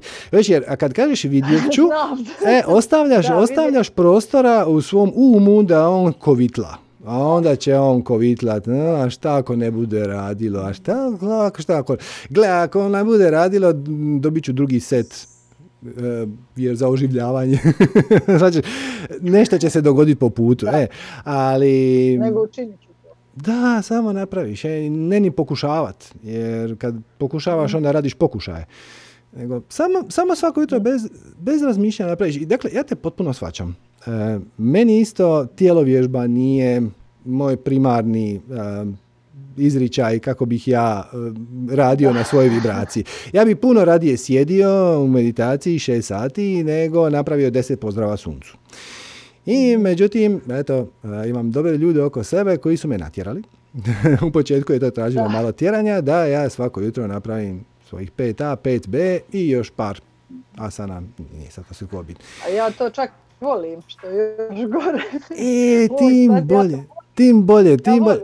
To, to definitivno onda pokazuje da je samo stvar predznaka i cilja koji si sami sebi, i ovo oživljanje će raditi. E, sad samo, samo da kažem za ove drugi. I kako sam ja to adresirao? Tako što sam jednostavno o tome prestao misliti. Ja se dignem ujutro, to nešto kava lijevo desno, operem zube i onda odrolam svoj mat. I samo ne mislim o tome. I... Pojaviš Da, i radi. Ako krene mislit, dogodi se isto. Dohvatim tablet, dohvatim knjigu, uh, odjedan put se sjetim da nisam poslao neki mail i to. Samo ne misliš o tome. Nego došao je trenutak za napraviti pozdrave suncu, ok, frošt. I odradim ih i onda shvatim da je to sve skupo trajalo 25 minuta. Uopće nije bitno. Znači, I na, na, kraju, nakon, vrlo kratko, nakon kako možda par tjedana, mi je to počelo pasat. Počelo mi se sviđati. Zapravo mi se cijelo vrijeme sviđalo i pasalo, samo je moj ego imao prigovore. Zašto ja to moram, ja to ne želim, bilo bi puno bolje za mene da ja sad nešto drugo, bla, bla, bla. samo ne misliš, samo napraviš i onda ćeš, i malo se oživiš. Da. tako ću učiniti. Da. imam još jedno pitanje ako imamo vremena. Imamo, imamo, kako ne, imamo još... Znači, e, ja znam da je meni strast raditi s djecom. Trenutno imam, to mi se mijenja, nekad prije sam htjela raditi knjigovodstvo i u tom sam dobra, i sad malo pomalo sam došla do udruga, pa sam sad bih voljela igru s djecom. Pa sam onda razmišljala o nekoj igraonici, kako bih otvorila igraonicu. Mhm. Međutim, to nikako nisam zaživjela u stvarnosti nimalo sa tim. Znači sad radim popodne nekih četiri sata, ujutro imam znači dosta slobodno, dobro treba napraviti ručak ono, ali imam nekog vremena, ali e, nikako ne započinjem nimalo sa tom igrom, ono, ni da se u parku poigram s pet djece.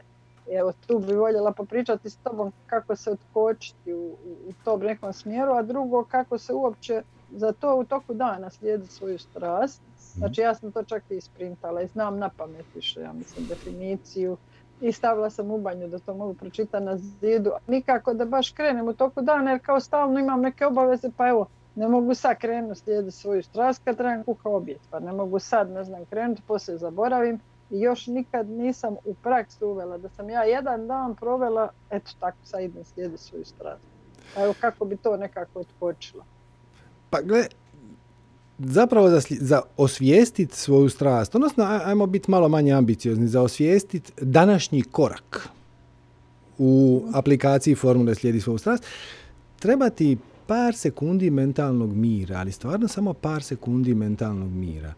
I mentalni mir ti zakoče misli.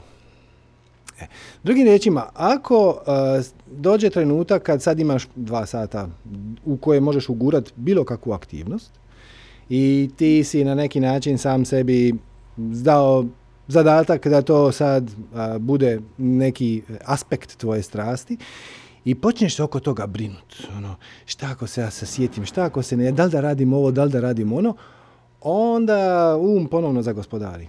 Zato je, zato je jako bitno, vidim da ti meditiraš, ali inače, samo za drugi da napomene, jako je bitno biti u stanju nekoliko sekundi, nekoliko sekundi napraviti mentalnu tišinu. I onda samo sjedneš i pustiš da ti nešto padne na pamet i često to bude nešto posve banalno, ono to treba oprat suđe, treba nazvat prijateljicu, odlično, svačaš. Nemoj tome predavati veliku težinu, jer ako sad kažeš, ako kažeš sama sebi, a evo, došlo je mojih pet minuta, ako ja sad ne krenem slijedi svu strast, onda ne znam kad ću. Jedan put si stvorio nekakvu težinu, nekakvu važnost, neobičnu, koja samo pustiš da se stvari odrolaju. A ovo, zašto sa nemaš volje se igrati sa djecom, iako bih načelno voljela imati igraonicu, a gle vidi, zapitaj se, šta je najgore što se može dogoditi ako ja svejedno otvorim tu igraonicu? Mhm. Da. Pa evo. Krenem malo pomalo. Pa evo reci. Pa evo ja, ja imam ono, radila sam onu vježbu iz jednog od prošlih satsanga, pa imam problem, na primjer, financije, nemam financije. Ali to i ne mora biti igraonica, mogu bez financija se igrati s djecom u parku, ali evo nisam se zapitala šta bi bilo najgore. Ne znam, kao da ne bi znala. Tako nekako mi sad dolazi. Kao da nema znanja. Je li to stvarno točno? Pa nije, zato što imam troje djece i super sam roditelj i već sam ono, na njima dokazala puno toga da znam, a inače se volim igrati, mislim, ne trebaju posebne vještine, treba pripaziti na djecu, ali ono, da. Nije točno, ali evo to mi je nešto... Gle, počni malim koracima, počni malim koracima. Znači, zamoli prijateljice koje imaju neku djecu, unuke, šta god već da mhm. ti ih dovedu u nedjelju popodne, tri sata i to, je, to lijepo formuliraš kao poklon. Kažeš ovako, čujte ljudi, evo ja u nedjelju popodne imam nešto vremena, ja znam da djeca uzimaju puno energije i ja znam da kad imaš djecu da imaš puno manje vremena za sebe. Ja vam poklanjam nedjelju popodne. Znači kogod hoće, mhm. neka dovede dijete tu u četiri popodne i dođe po njih u osam. Šta ćete vi raditi od četiri do osam, to je vaša stvar. Možete se prošetati, možete ići doma, oprat kosu, možete buljiti u plafon. Šta god hoćete, ja vam poklanjam četiri sata. I vidjet ćeš da će interes biti velik. znam, ja znam da čak ima interesa, logično, jer ono, niko kod nas, na primjer, ja sam u Dubrovniku, mi nemamo negdje zazvati da ti neko pripazi dijete da iziđeš uveče dva sata. Da, da, to, to, to, to, to, to, to. Tako da ona interesa ima, samo ja nikako da se krenem. Pa da, jer veliku, veliku težinu daješ tome, nešto treba otvoriti igraonicu, pa je treba nešto i opremiti, pa treba registrirati neku udrugu, pa onda je, jesam li ja certificiran za to, znaš, je rad sa djecom, tralala, odmah um krene raditi horore. Ali napravi to najjednostavnije što možeš. Ono, za tri prijateljice, jedno popodne, ti njima pokloniš četiri sata vremena i možeš čak i smisliti neku aktivnost. Ja ću ih voditi u taj, taj park, mi ćemo bacati kamenčiće u more ili bit ćemo kod mene doma ili imam novu... Volim pravi kolače, pa to djeca vole. Odlično. Kolače praviti, to djeca vole, tako da već i to imam. Dakle, samo, samo je pitanje da to napraviš. Da izađeš iz svojeg vlastitog uma i da to napraviš.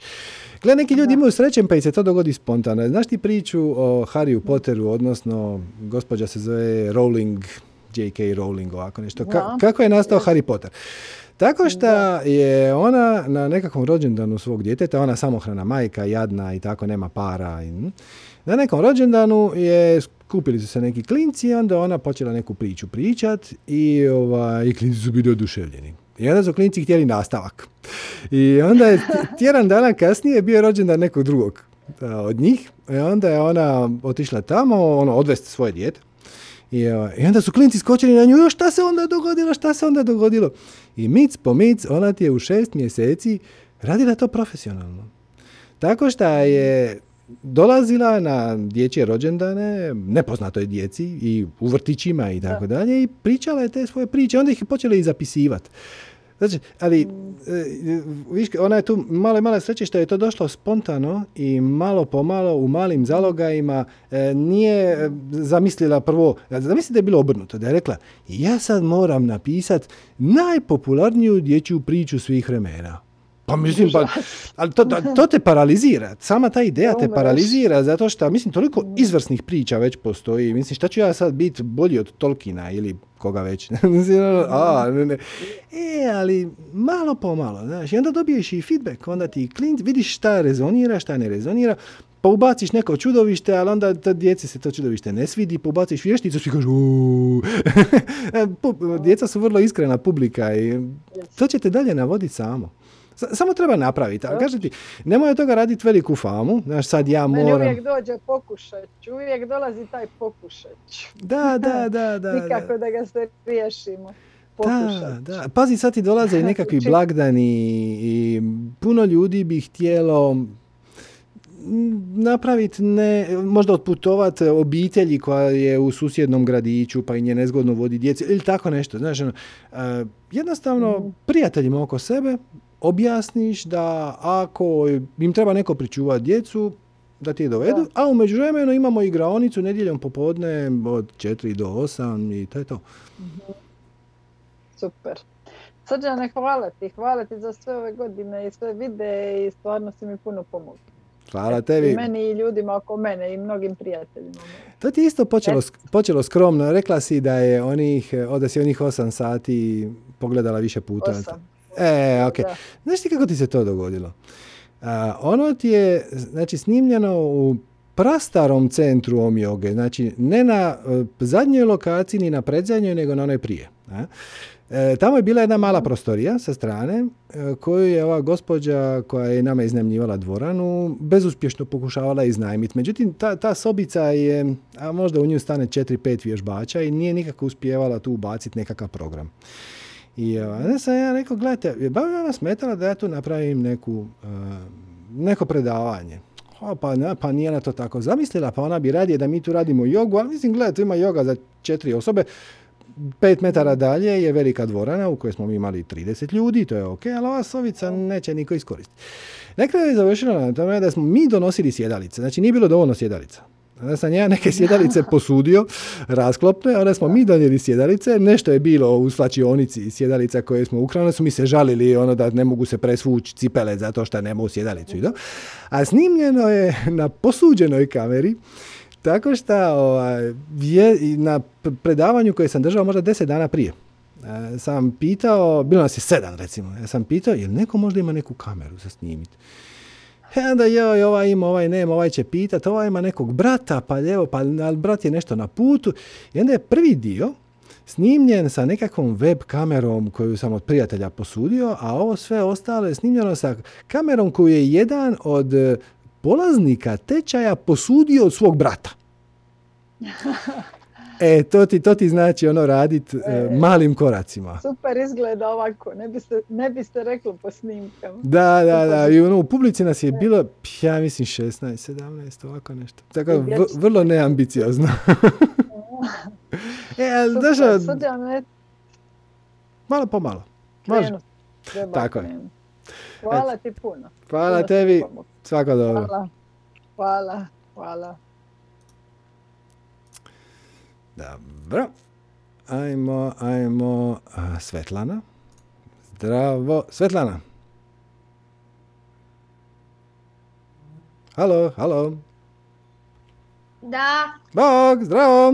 Ćao, ćao. To, pa vas je više tu. Mi uživamo i slušamo te redovno. Ovaj, teo da jedno pitanje, može? Da, da. Em, kako ti podneseš e, tvoje drugare? Ko je moje drugare? Društvo.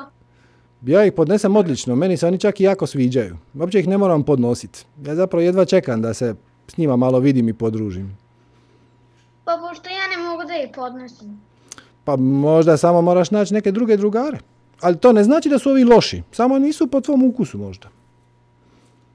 Dobri su, ali me jedan zeza, mi ga pozovemo, on ništa, on nas zove, ja ga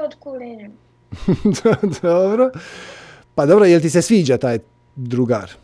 Da. Pa onda nema veze. Ne? Mi, ti, mi ti oprostimo ljudima svašta.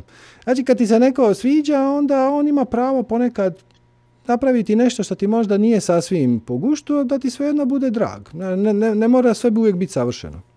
Neke ljude jednostavno voliš i onda im oprostiš vrlo jednostavno šta god da, da ti se kod njih ne sviđa, a možeš mu naravno i reći ono, čuj, meni se nije svidjelo što si ti napravio to, to i to, onda će možda drugi put biti bolje, možda neće. Nema veze. Ok, ti to? Ne, ne.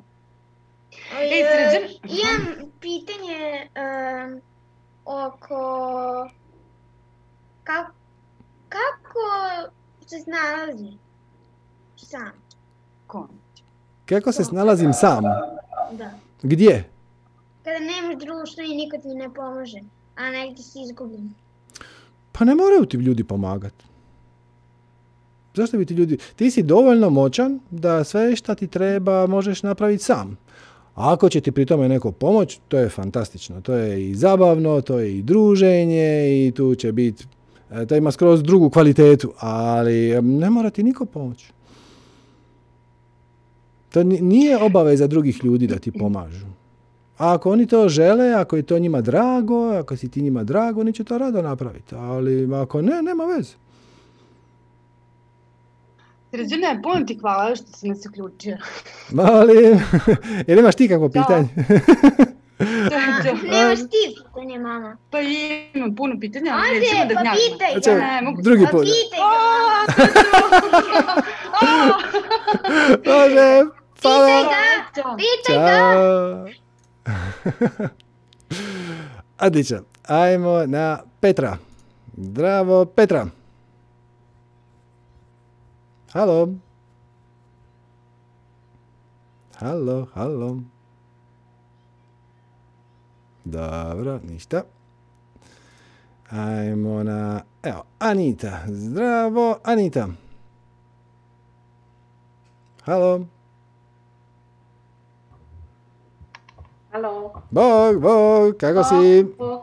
A, dobro, hvala Srčan. Jaz a, prihajam iz Slovenije. Mhm. A, mogoče, možda ću nekad neću baš a, pravilno pričati, pa ću... koju Tvoj hrvatski je puno bolji razgovarati. nego moj slovenski, tako super. Um, evo, ja sam, um, imam 52 godine Mhm. i ja sam imala saobraćajnu nesreću prije uh, 19 godina. Mhm. I tad um, sam bila na nekoj grupi za neki, ne znam šta je bilo baš, na Bledu i jedan uh, čovjek mi je rekao pa ti imaš privilegij. Mhm. I ja, ja sam bila u šoku kako, šta, šta, ko si ti, šta si ti. Baš mi je tako rekao lijepo i otišao. Ja to nisam, nisam memorirala i tako da uh, poslije sve kad je to život teko dalje, imala sam puno još uh, zgod, puno, puno storija Mhm. uh, takvih i onakvih. I onda danas kad sam ovako u, u stanu, pa ništa mi ne, ništa mi voz, ja sam na vozu Mhm. od tada.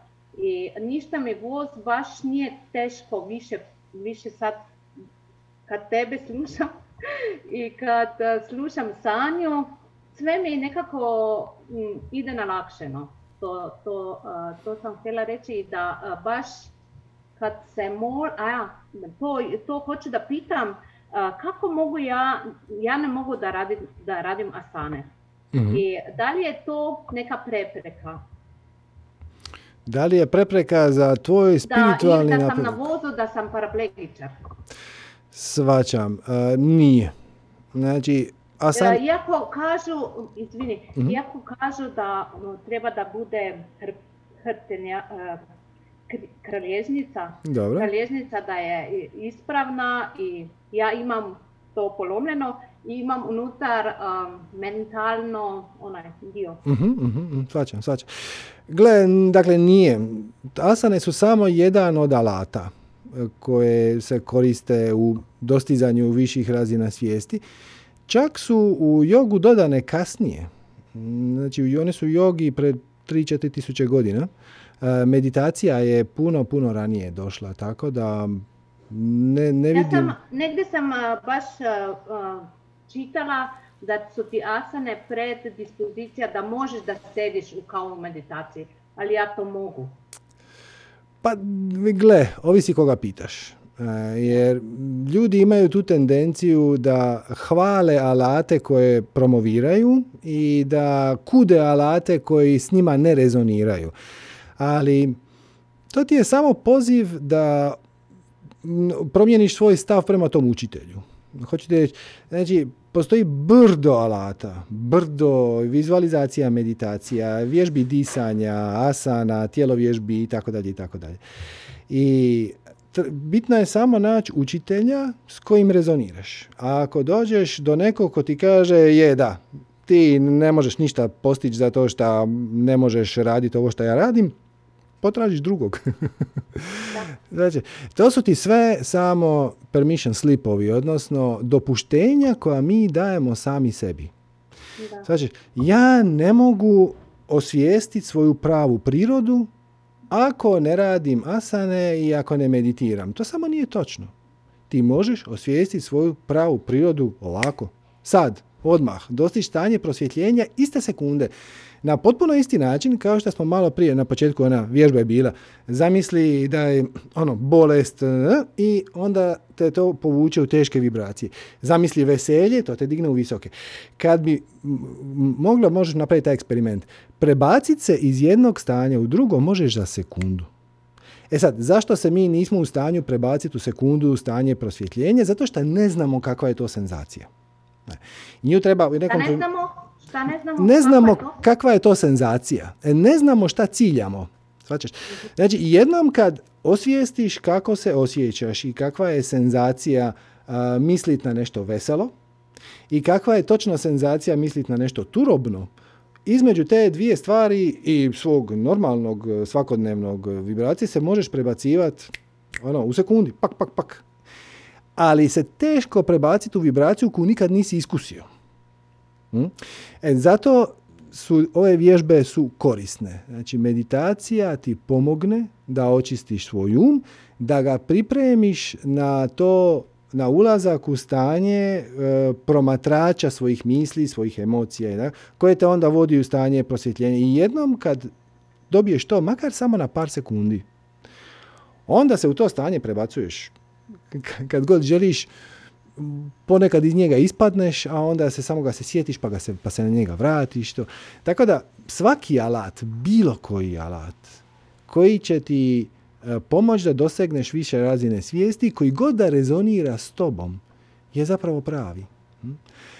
Neki ljudi mi kažu da naj- najbolje se osjećaju kad recimo legnu na pod i onda idu na neku gong kupku i onda im neko zvizne neki gong i to ih, ono, to ih tako digne da dosignu na, na trenutak visoka stanja svijesti. E, sve šta treba je sjetit se tog trenutka, ne moraš ležati na podu. Ne moraš lupiti u gong. Samo zatvoriš oči i sjetiš se te senzacije i gotovo. U toj si vibraciji. Tako da ništa ti to um, ne ometa tvoj duhovni napredak. A Ne, to je... nešto mogu još? Da, da, da.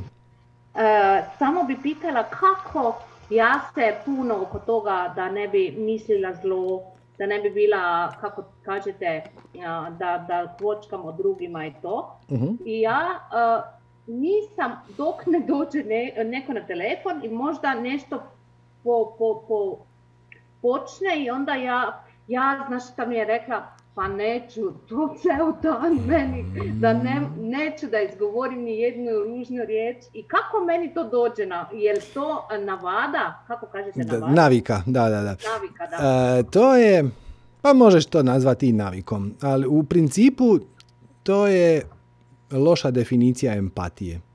E, ti si, pretpostavljam, mislim ja to osjećam, ali da li ti e, sebe doživljavaš kao empatičnu osobu? Da, meni je to za sestru najviše, ne za druge. Da, za druge da, ja baš ok, ne. ok, ok, ok. E, e, mnogi ljudi... A pa nju baš ne bi trebala, ne? E, mnogi ljudi vjeruju da je empatija preuzim, preuzeti vibraciju od nekog drugog. Jer tek onda možeš imati stvarno razumijevanje za njegov problem, ali to nije točno. To samo nije točno prava empatija je imati razumijevanje za tuđi problem ili situaciju ili izazov dok si i dalje us, sam usidren u svojoj vlastitoj visokoj vibraciji. Znači, I mi, nitko od nas, ali apsolutno nitko od nas, sad pričamo ono na fizici, o fizici, fizičkoj razini, mi nismo u stanju percipirati ni jednu energiju osim svoje same. Drugim riječima, ako si ti dobre volje, ali onda ti neko dođe pa kaže joj svijet je užasan i grozno i jesi vidjela ovo, jesi vidjela ono i atomski da. rat i bombe i lijevo i desno. On ti nudi svoju vibraciju tjeskobe, straha, srama, krivnje, šta već. Ali ti je možeš ne prihvatiti. Ti možeš odlučiti ne prihvatiti tu vibraciju. Ali to, i... to, to je odmah se dogodi, znaš? To, to, e, to je navik. To, je navika koja proizlazi iz e, pogrešnog uvjerenja da pomažemo ljudima tako što prihvatimo njihovu vibraciju. Ali evo daću ti primjer, e, da, da se to događa na fizičkoj razini, to bi bilo potpuno apsurdno. Znači, zamisli da ti netko dođe i sad boli ga prst zato što jutros se udario čekićem po prstu i sad ga to užasno boli. I ti mu želiš pomoći i kažeš, u, da, sad ću ti ja pomoć. Preuzet ću tvoju vibraciju, čekaj samo da odem po čekić, pa ću se ja maznut po svom prstu i onda ću te bolje razumjeti. Mislim, nećeš, to, to nema nikakvog smisla. Dakle, neće tebi biti bolje ako je meni gore. E. Ista stvar, ako si ti na visokoj vibraciji, ti možeš ponuditi razumijevanje, ljubav, a, drugu perspektivu, a, možeš ga pitati ono, pa dobro, je li to baš tako strašno? Pa misliš, šta očekuješ da će se dogoditi? Naravno ne, ne agresivno, ono, ne ti si glup, nego on ti kaže ono vani je grozno, užasno, ti kažeš ono, pa dobro, mislim, to je zato što su ljudi pod stresom. Kako ćemo pomoći ljudima pod stresom? Sigurno ne tako što ćemo i mi biti pod stresom. Jer onda samo dodajemo više od istog. E, pomoćemo im Ali tako. kako to, kako to, to dođe s vremenom? ili to dođe s vežbom? Ili to dođe s više to, meditacije? Pa gle, to dođe tako što si usidren u svom pravom biću. Znači ti znaš tko si i što si i znaš, poznata ti je ta vibracija straha, tjeskobe, apatije, koja god već da dolazi izvana. Poznata ti je i ova tvoja i biraš, biraš biti u ovoj svojoj vibraciji. Pazi, ali to je stvar izbora.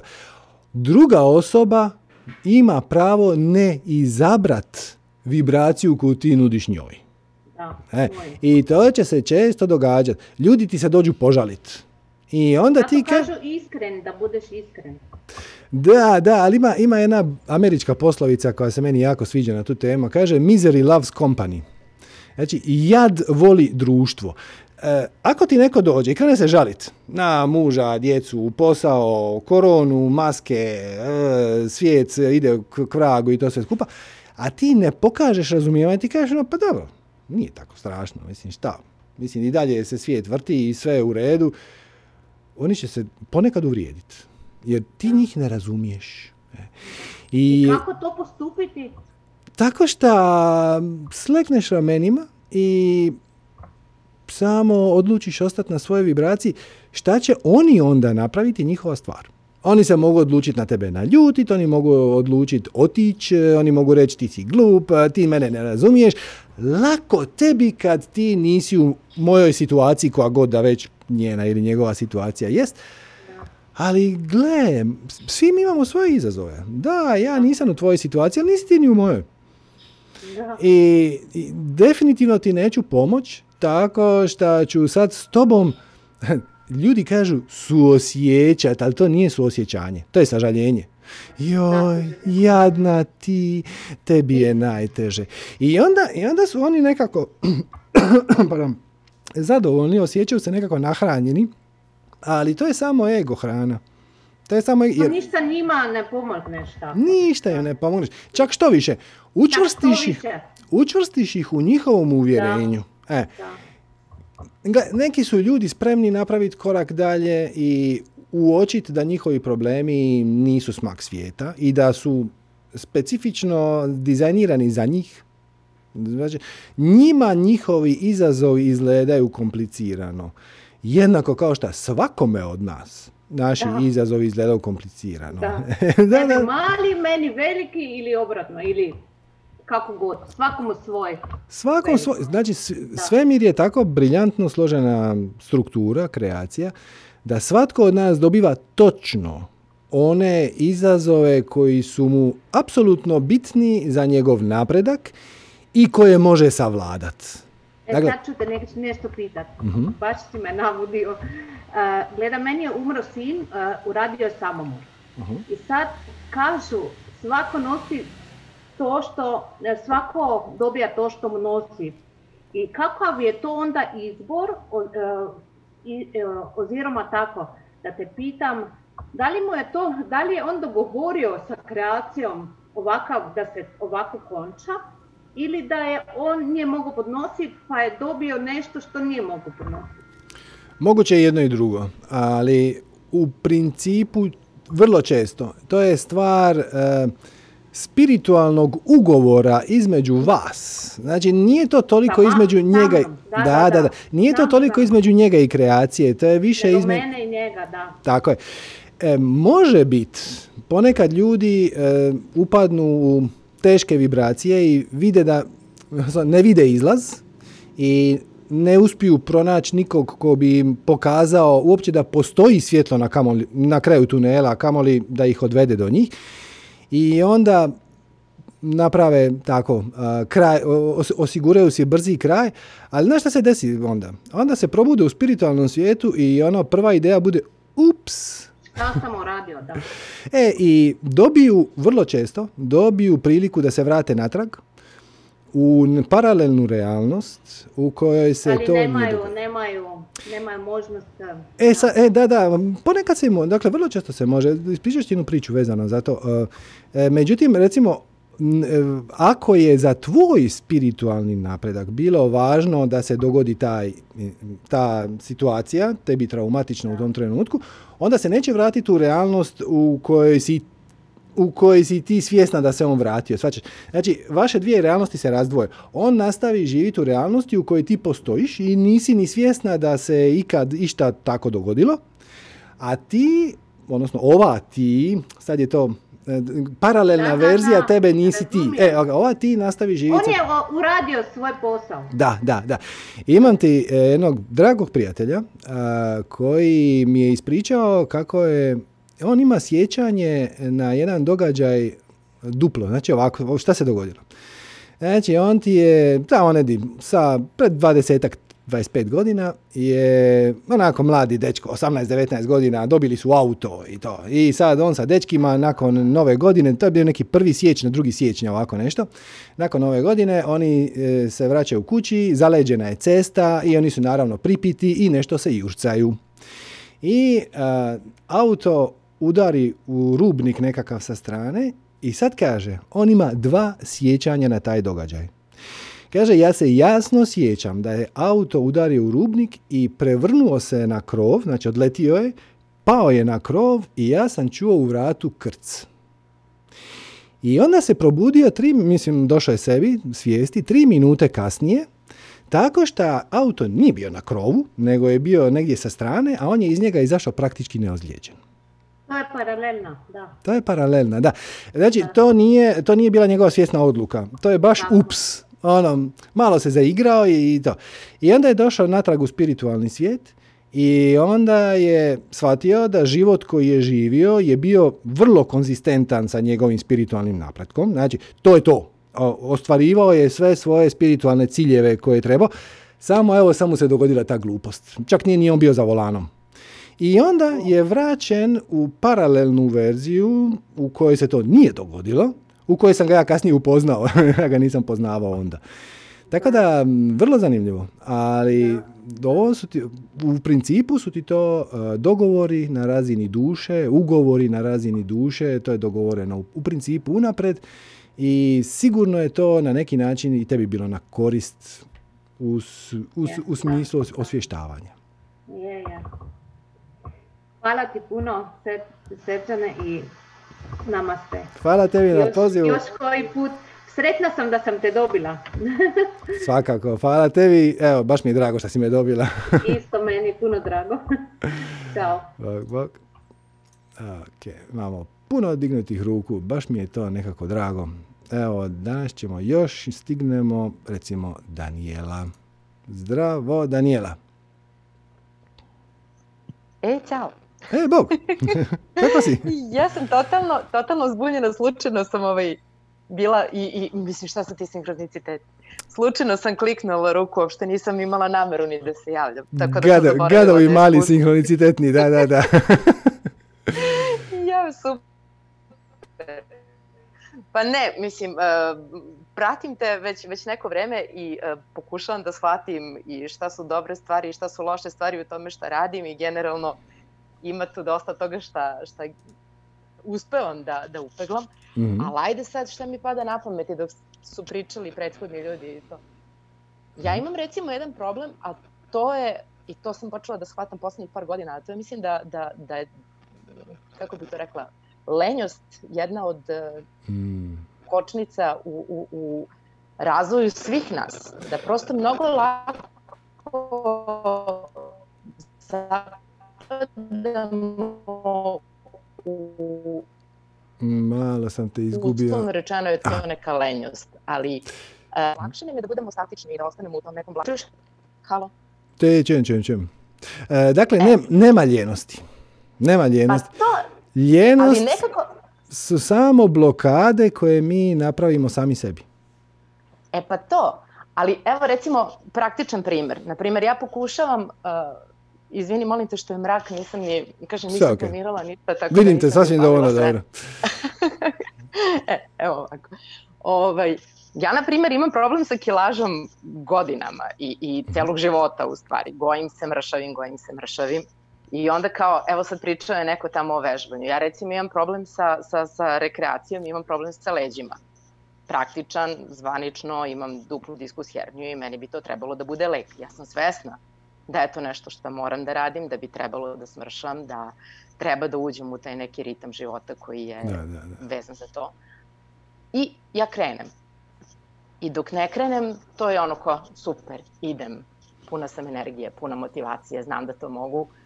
Krenem, jedan, dva dana, uf, sad mi se nešto ne da, što kaže ona žena, ajde da stavim da operem nešto, da jedno, drugo sredim, treće, ma ajde od sutra ću. I onda kreće da odugovlačim. I onda Tako. pomeram jednom, pa drugi put, pa treći put, onda posle, ja, pa kad sam već, ajde ovu nedelju da preskočim. Ok, znači, je li vježbaš zbog kičme ili vježbaš zbog težine? Trebalo bi da vežbam iz oba razloga, ali hajde, rekla sam sebi, ovo je dobro zbog mene, za moje zdravlje i to je nešto što bi meni trebalo iz nekog praktičnog da. uh, zdravstvenog problema koji imam. To je nešto što je meni potrebno da rešim kao I onda jednostavno to izgubim taj momentum. Svaćam. E, dakle, za početak, za početak, uh, to nije problem, to je izazov. Čim kažeš problem, da, teže Problem. Odmah, Dobije na težini. Tako, i, o, to je izazov. E sad, ali ajmo krenuti obrnuto. Ajmo krenuti od tjelesne težine. Jel ti slijediš svoju strast? E pa vidiš sad, to je to. Ti, uh, da li sledim svoju strast? Donekle da, odnekle ne. suštini radim posao koji mi je okej, Mm. ne nešto čime bih volela da se bavim onako i postoje druge stvari koje bih mnogo volela više da radim i koje sam radila i koje se nekako nameštale su se ti sinkroniciteti su se vrlo često nameštali i onda nestanu. Da, I da, onda da, kad, da, da. kad nestanu, ja onda potonem, obično tako biva, a onda krene to nešto, znači bukvalno je sve to tako u nekim talasima. Bukvalno je u talasima. Da, da, da. Ti imaš blagoslov da imaš jako puno energije. O da. E sad, pazi, to je i blagoslov i prokletstvo. Znači, s jedne strane, gdje god da ti usmjeriš svoju energiju, to će procvjetati, jer tvoje energije ima puno. Ali, ima i druga strana novčića, jer s obzirom da u svemiru ne postoji novčić samo sa jednom stranom, tako da ima i druga strana. A druga strana je ti tu energiju moraš kvalitetno kanalizirati. Za neke druge ljude koji ne dobivaju toliko energije od kreacije, je radim posao koji mi je ok, možda može biti good enough. Ali za tebe nije. Za tebe nije.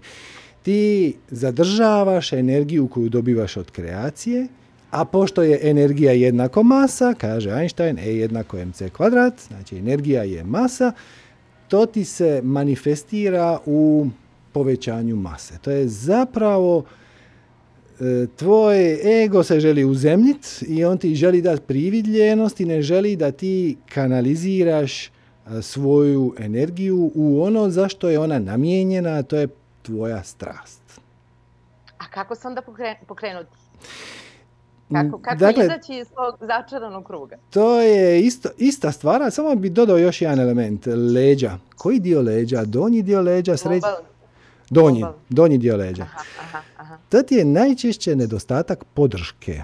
Odnosno, pardon, to je a, uvjerenje o nedostatku podrške. E sad to može značiti više stvari. Može značiti da nemaš e, partnera koji te razumije i podržava, može značiti da smatraš da posao koji si zamislila raditi ne možeš raditi sama, trebaju ti neki drugi ljudi, a njih još uvijek nisi manifestirala, a može značiti za ovo mi treba puno para koje trenutno nemam.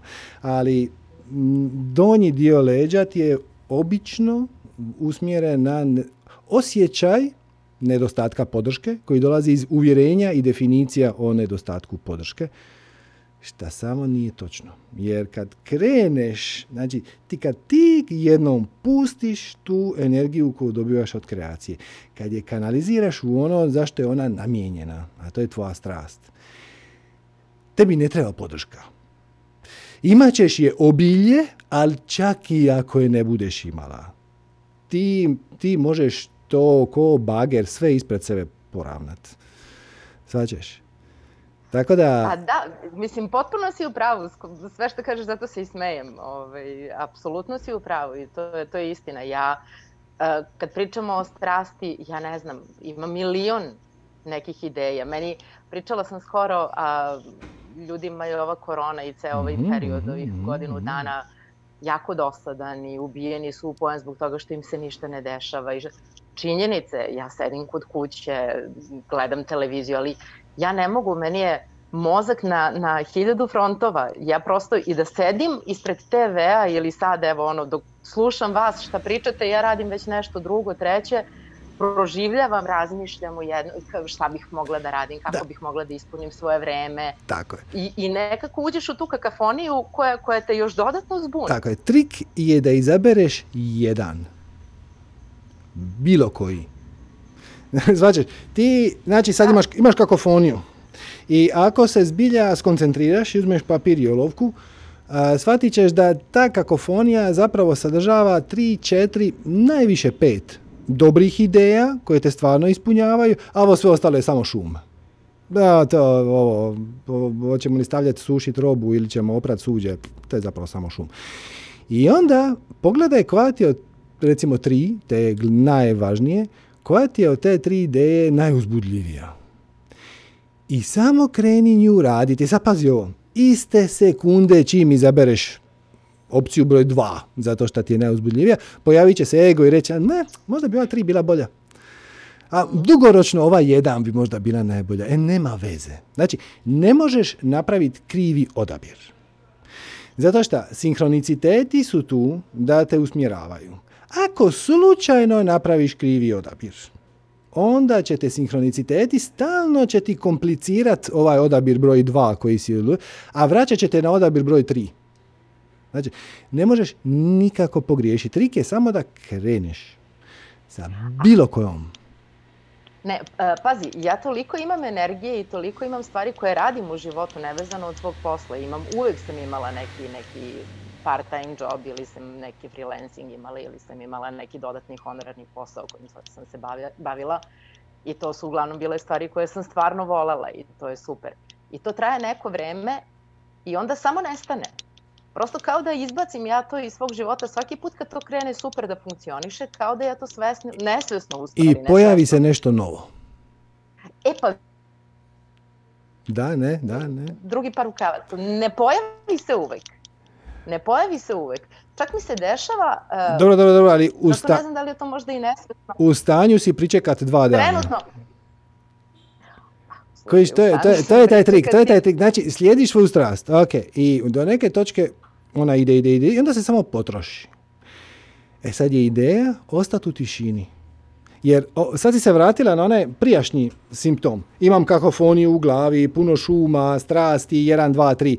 E sad si bila izabrala jednu, onda je to išlo, išlo, išlo, išlo i puno energije je prošlo kroz to i odlično si se osjećala bila si puna života i odjedan put su te malo prestala i smetat leđa, kao još uvijek su tu, ali puno je bolje i skineš 2-3 kila i sve to nekako krene i odlično i onda to završi i ne mora nužno iste sekunde doći sljedeći projekt. Možda će doći prek sutra. Možda će doći i za 7 dana. Jel možeš uživat u odrađenom? Možeš li sebi pokloniti malo prostora za zahvalnost kreaciji, e, svom višem ja, samom sebi i samo dopustiti malo da, da stvari sjednu. I ostat u vibraciji sreće, veselja, zahvalnosti, radoznalosti i šta već tu je. I onda vidiš šta će se dogoditi. Ali ne, ne isti je skobe, a šta ako se ništa ne dogodi, nego ono, baš me zanima. Baš me zanima šta je sljedeće. Ali pazi, ja jesam radoznala i to je ono što je meni super i ono što me i vozi. A, nego sam, sad kako pričaš pa, pa razmišljam, imam prosto utisak da je e, baš kontra, mhm. da su mi se nameštale situacije same, da ja mhm. nisam ništa od toga radila, da su to bukvalno bili sinhroniciteti jedan za drugim. Kad, Uvijek. E, kad uradim jednu stvar, na, mislim, lupetam sad, ne znam, krenem sa, e, meni je problem disciplina, na primjer. Eto krenem, disciplinujem se da, ne znam, ne jedem slatko. Ne, I sad, ne, ne, sam... ne, ne, ne, ne, pazi, disciplina je voljni moment. Sad ćeš. Ajmo to ovako. E, imaš dva motivacijska mehanizma. Jedan je unutrašnji, drugi je ajmo reći vanjski, odnosno na jednim imaš e, racionalnu kontrolu, na drugim nemaš. E, imaš ljude koje voliš zato što ih jednostavno voliš. A imaš ljude koje voliš zato što su ti simpatični, duhoviti i korisni. Osjećaš razliku. Znači, ove koje ih voliš jednostavno zato jer ih voliš, za njih ti ne treba nikakav razlog. A za ove druge ti imaš neke razloge. E sad, prava strast je ona koja te ispunjava i veseli tek tako. Uopće nije bitno će li dovesti do rezultata. Kad moraš upotrijebiti volju, a disciplina je element volje, to je mehanizam, to je alat koji nam je kreacija dala da možemo savladati neke kraće periode, neke kraće prepreke koje nam se jako ne da. Znaš, no, ja bi jako volio samo voditi meditacije, ali sad moram osnovati udrugu i otvoriti račun u banci.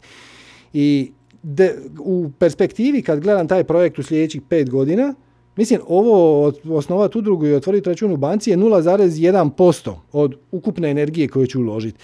Ali ta mi se ne da i onda ću uzest iz, svoje, eh, iz svog frižidera, ću uzesti jednu energetsku bočicu volje, glo, glo, glo, glo, popiću malo volje i onda ću savladati to što mi se jako ne da. Ali nije ideja da to bude trajno. To je ideja da to bude kratko.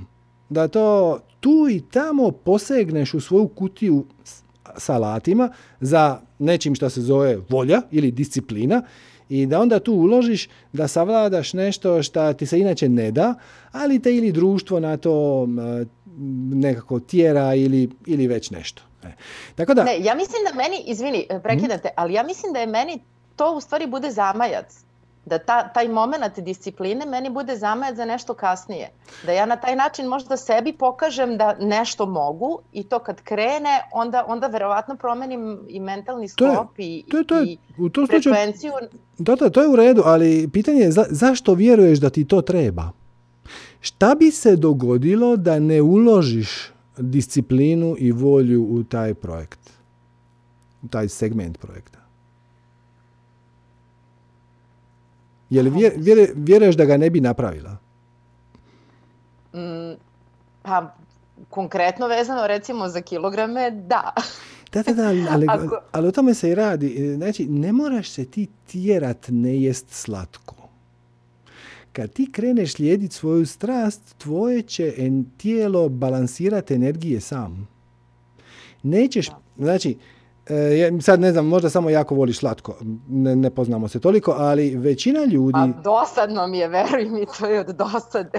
E, ali tu dosadu, to samo znači da imaš neki vrijeme, neki prostor, neki e, e, prostor unutar svoje svijesti koji nisi ispunila. Znači, umjesto da u, taj, u, nje, u njega ulažeš kolače, ti u njega uloži nešto što ti je zanimljivo, zanimljivo i uzbudljivo i onda ćeš, zaboravit ćeš na kolač.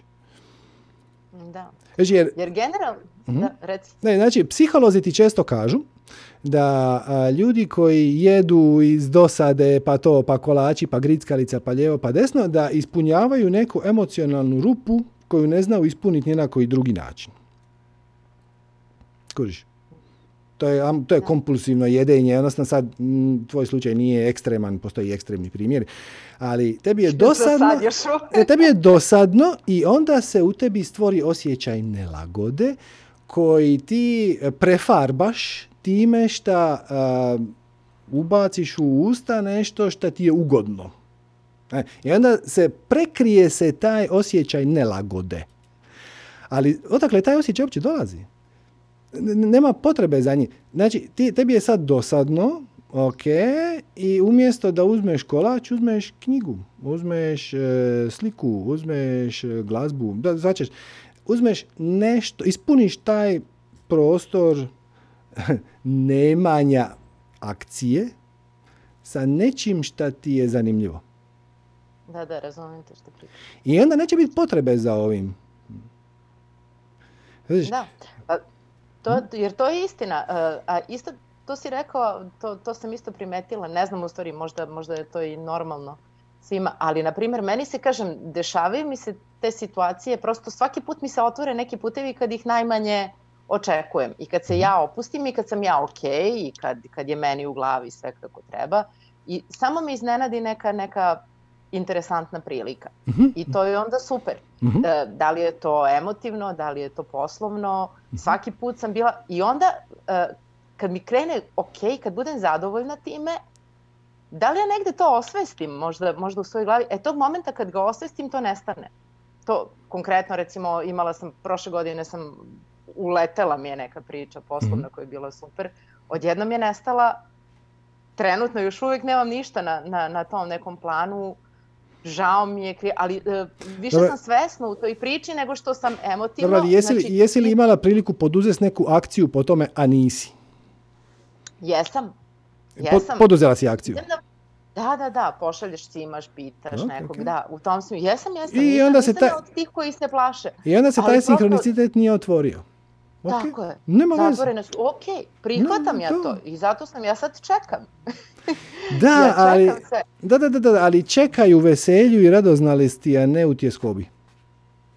Znači, Pa uglavnom nisam, ali sam nestrpljiva. Gde je, gde, gde je e, e, nestrpljenje, da, da.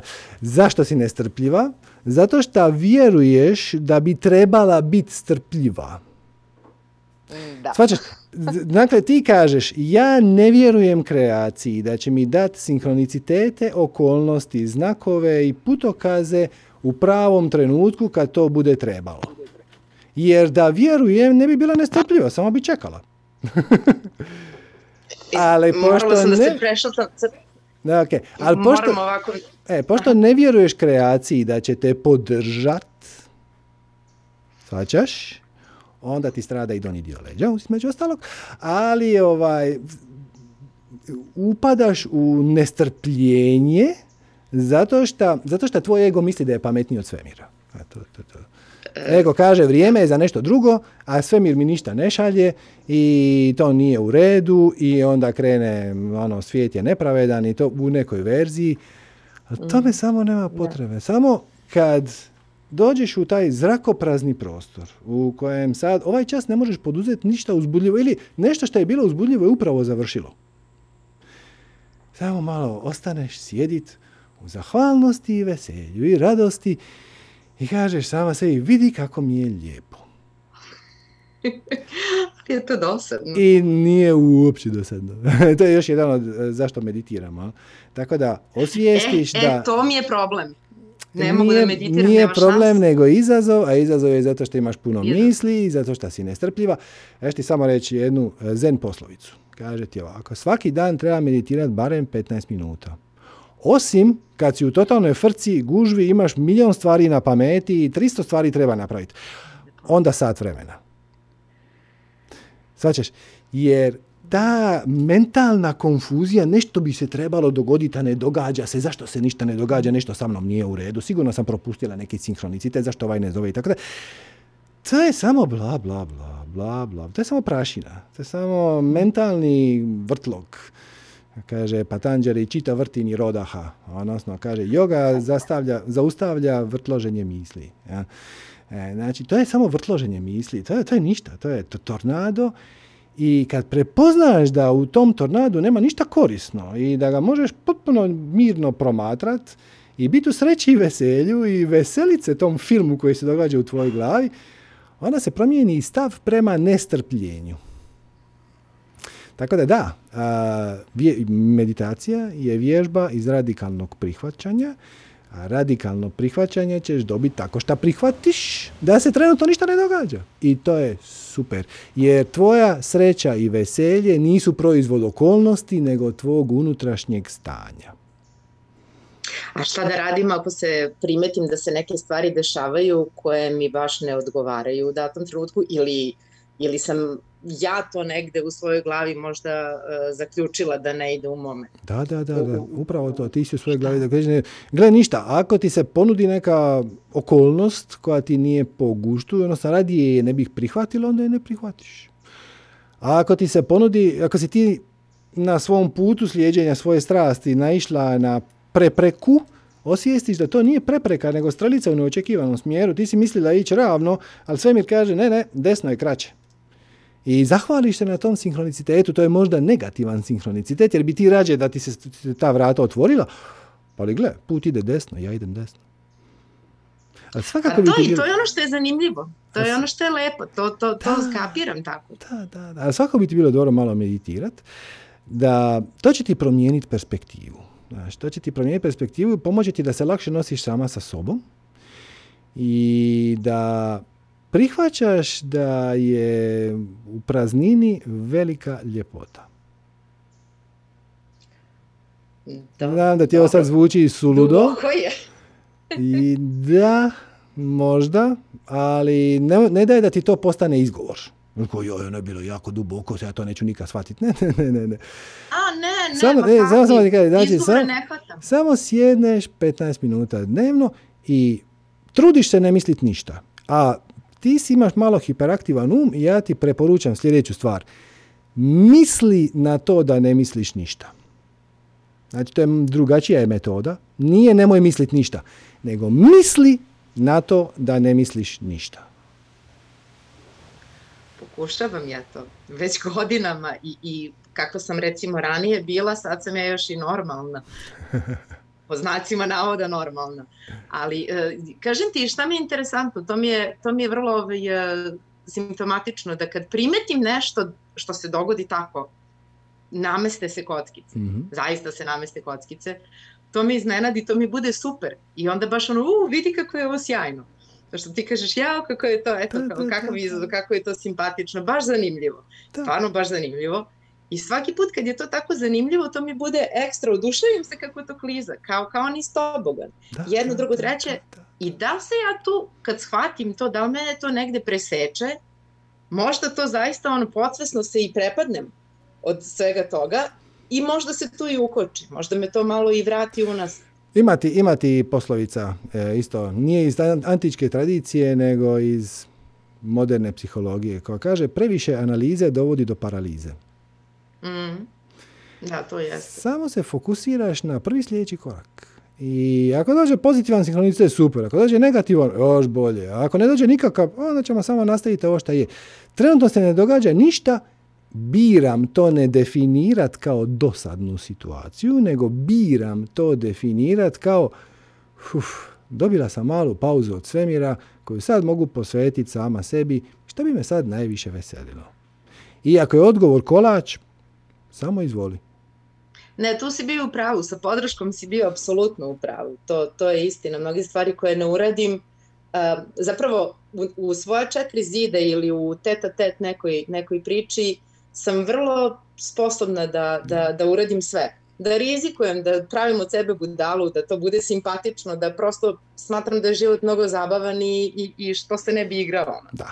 Što, ono, kao, kao dete. To, to, to. Ali kad si svestan da si na oku drugima ili da, da, da ćeš biti možda, kako bi ti rekla, Niko ne misli na tebe. rečeno osuđivan, Niko ne misli na te. Ne, ti koji ćete osuđivati i procjenjivati, samo pro, projiciraju prema van svoje vlastito prosuđivanje samog sebe. Oni nisu zadovoljni sami sa sobom i onda je lakše okrivljavati i optuživati druge nego se suočiti sa time.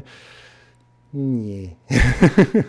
da, Nema dobro, tu je sad već i strah i od, i, i od uspeha i od poraza i od svega ostalog, ali Ima, ima to svašta, ima to svašta, Da. ali to je uzbudljivo putovanje. To je Jeste. film kakav samo možeš poželiti, a u kojem si ti glavni protagonist. Jest, jest, Svi drugi su je samo rekviziti. Da, da, da, yes. I Mnogo je počne- slatko i mnogo je zabavno. kad ga Mnogo je počneš i zabavno, kad ga- samo treba imati petlju. Da. Pa čak ne treba imati ni petlju. Jer to za imat petlju, eh, odnosno treba imati petlju da bi raspetljao petlje koje nam je ubacilo društvo. Ali, naš, e, ali naša prirodno stanje ne zahtijeva nikakvu petlju. Zahtijeva samo malo vjere, pri čemu vjera ne, u, ne kao eh, religijski, nego vjera kao povjerenje. Znači malo povjerenja u život, u kreaciju, da će ti donijeti upravo ono što ti treba u trenutku kad ti to bude trebalo, a dokaz da će tome biti tako su sva tvoja prethodna iskustva koja su funkcionirala upravo na taj način. Uvijek ti je sve došlo kad ti je trebalo, onda kad ti je trebalo i kako ti je trebalo. Tako da Jeste. samo se opustiš zapravo i uživaš u vožnji. Samo dođe knap. Dođe taman koliko treba. Ja bih volila da ga ima malo više. Doće i više, doće i više. Moram, moram, moram priznati da moram te pohvaliti. Ti si prva koja je rekla ja bi više izazova u životu. Ali- Jeste, pa zato što je zabavno. Dobit Zato što je ćeš, mnogo interesantno. dobit ćeš ih više kad za njih budeš spremna. Da. A bit ćeš spremna kad uh, poduzmeš akciju nad onim što ti je kreacija već rekla. Kreacija ti je već dala dva obroka i sad čeka da ih pojedeš. ja? A ako ih ne pojedeš, neće ti da treći. I kad kreneš to, onda ćeš dobivat dalje. I priloge i, i, i dalje. Da. Tako da nemaš. Ništa, hvala ti što postojiš. Hvala tebi na javljanju. Evo, svako dobro. Ćao. Bog, bog. Eto ga ljudi, mislim da će to biti sve za danas. Hvala vam na dolasku, hvala vam na interesu, hvala vam na pažnji i hvala vam što je danas bilo puno dignutih ruku, to mi je, baš mi je to nekako drago. E, ostavite još, e, još samo malo ne, te, ostavite petak 18.12. dva sata za šareni šator, počet će u 19 sati, tema je odnosi, pozvani ste svi, muškarci žene i mladi i stari. Ovaj program je naravno besplatan, ako vam želite pomoć da toga napravimo više, podržite nas donacijom www.manifestiranje.com kroz donacija.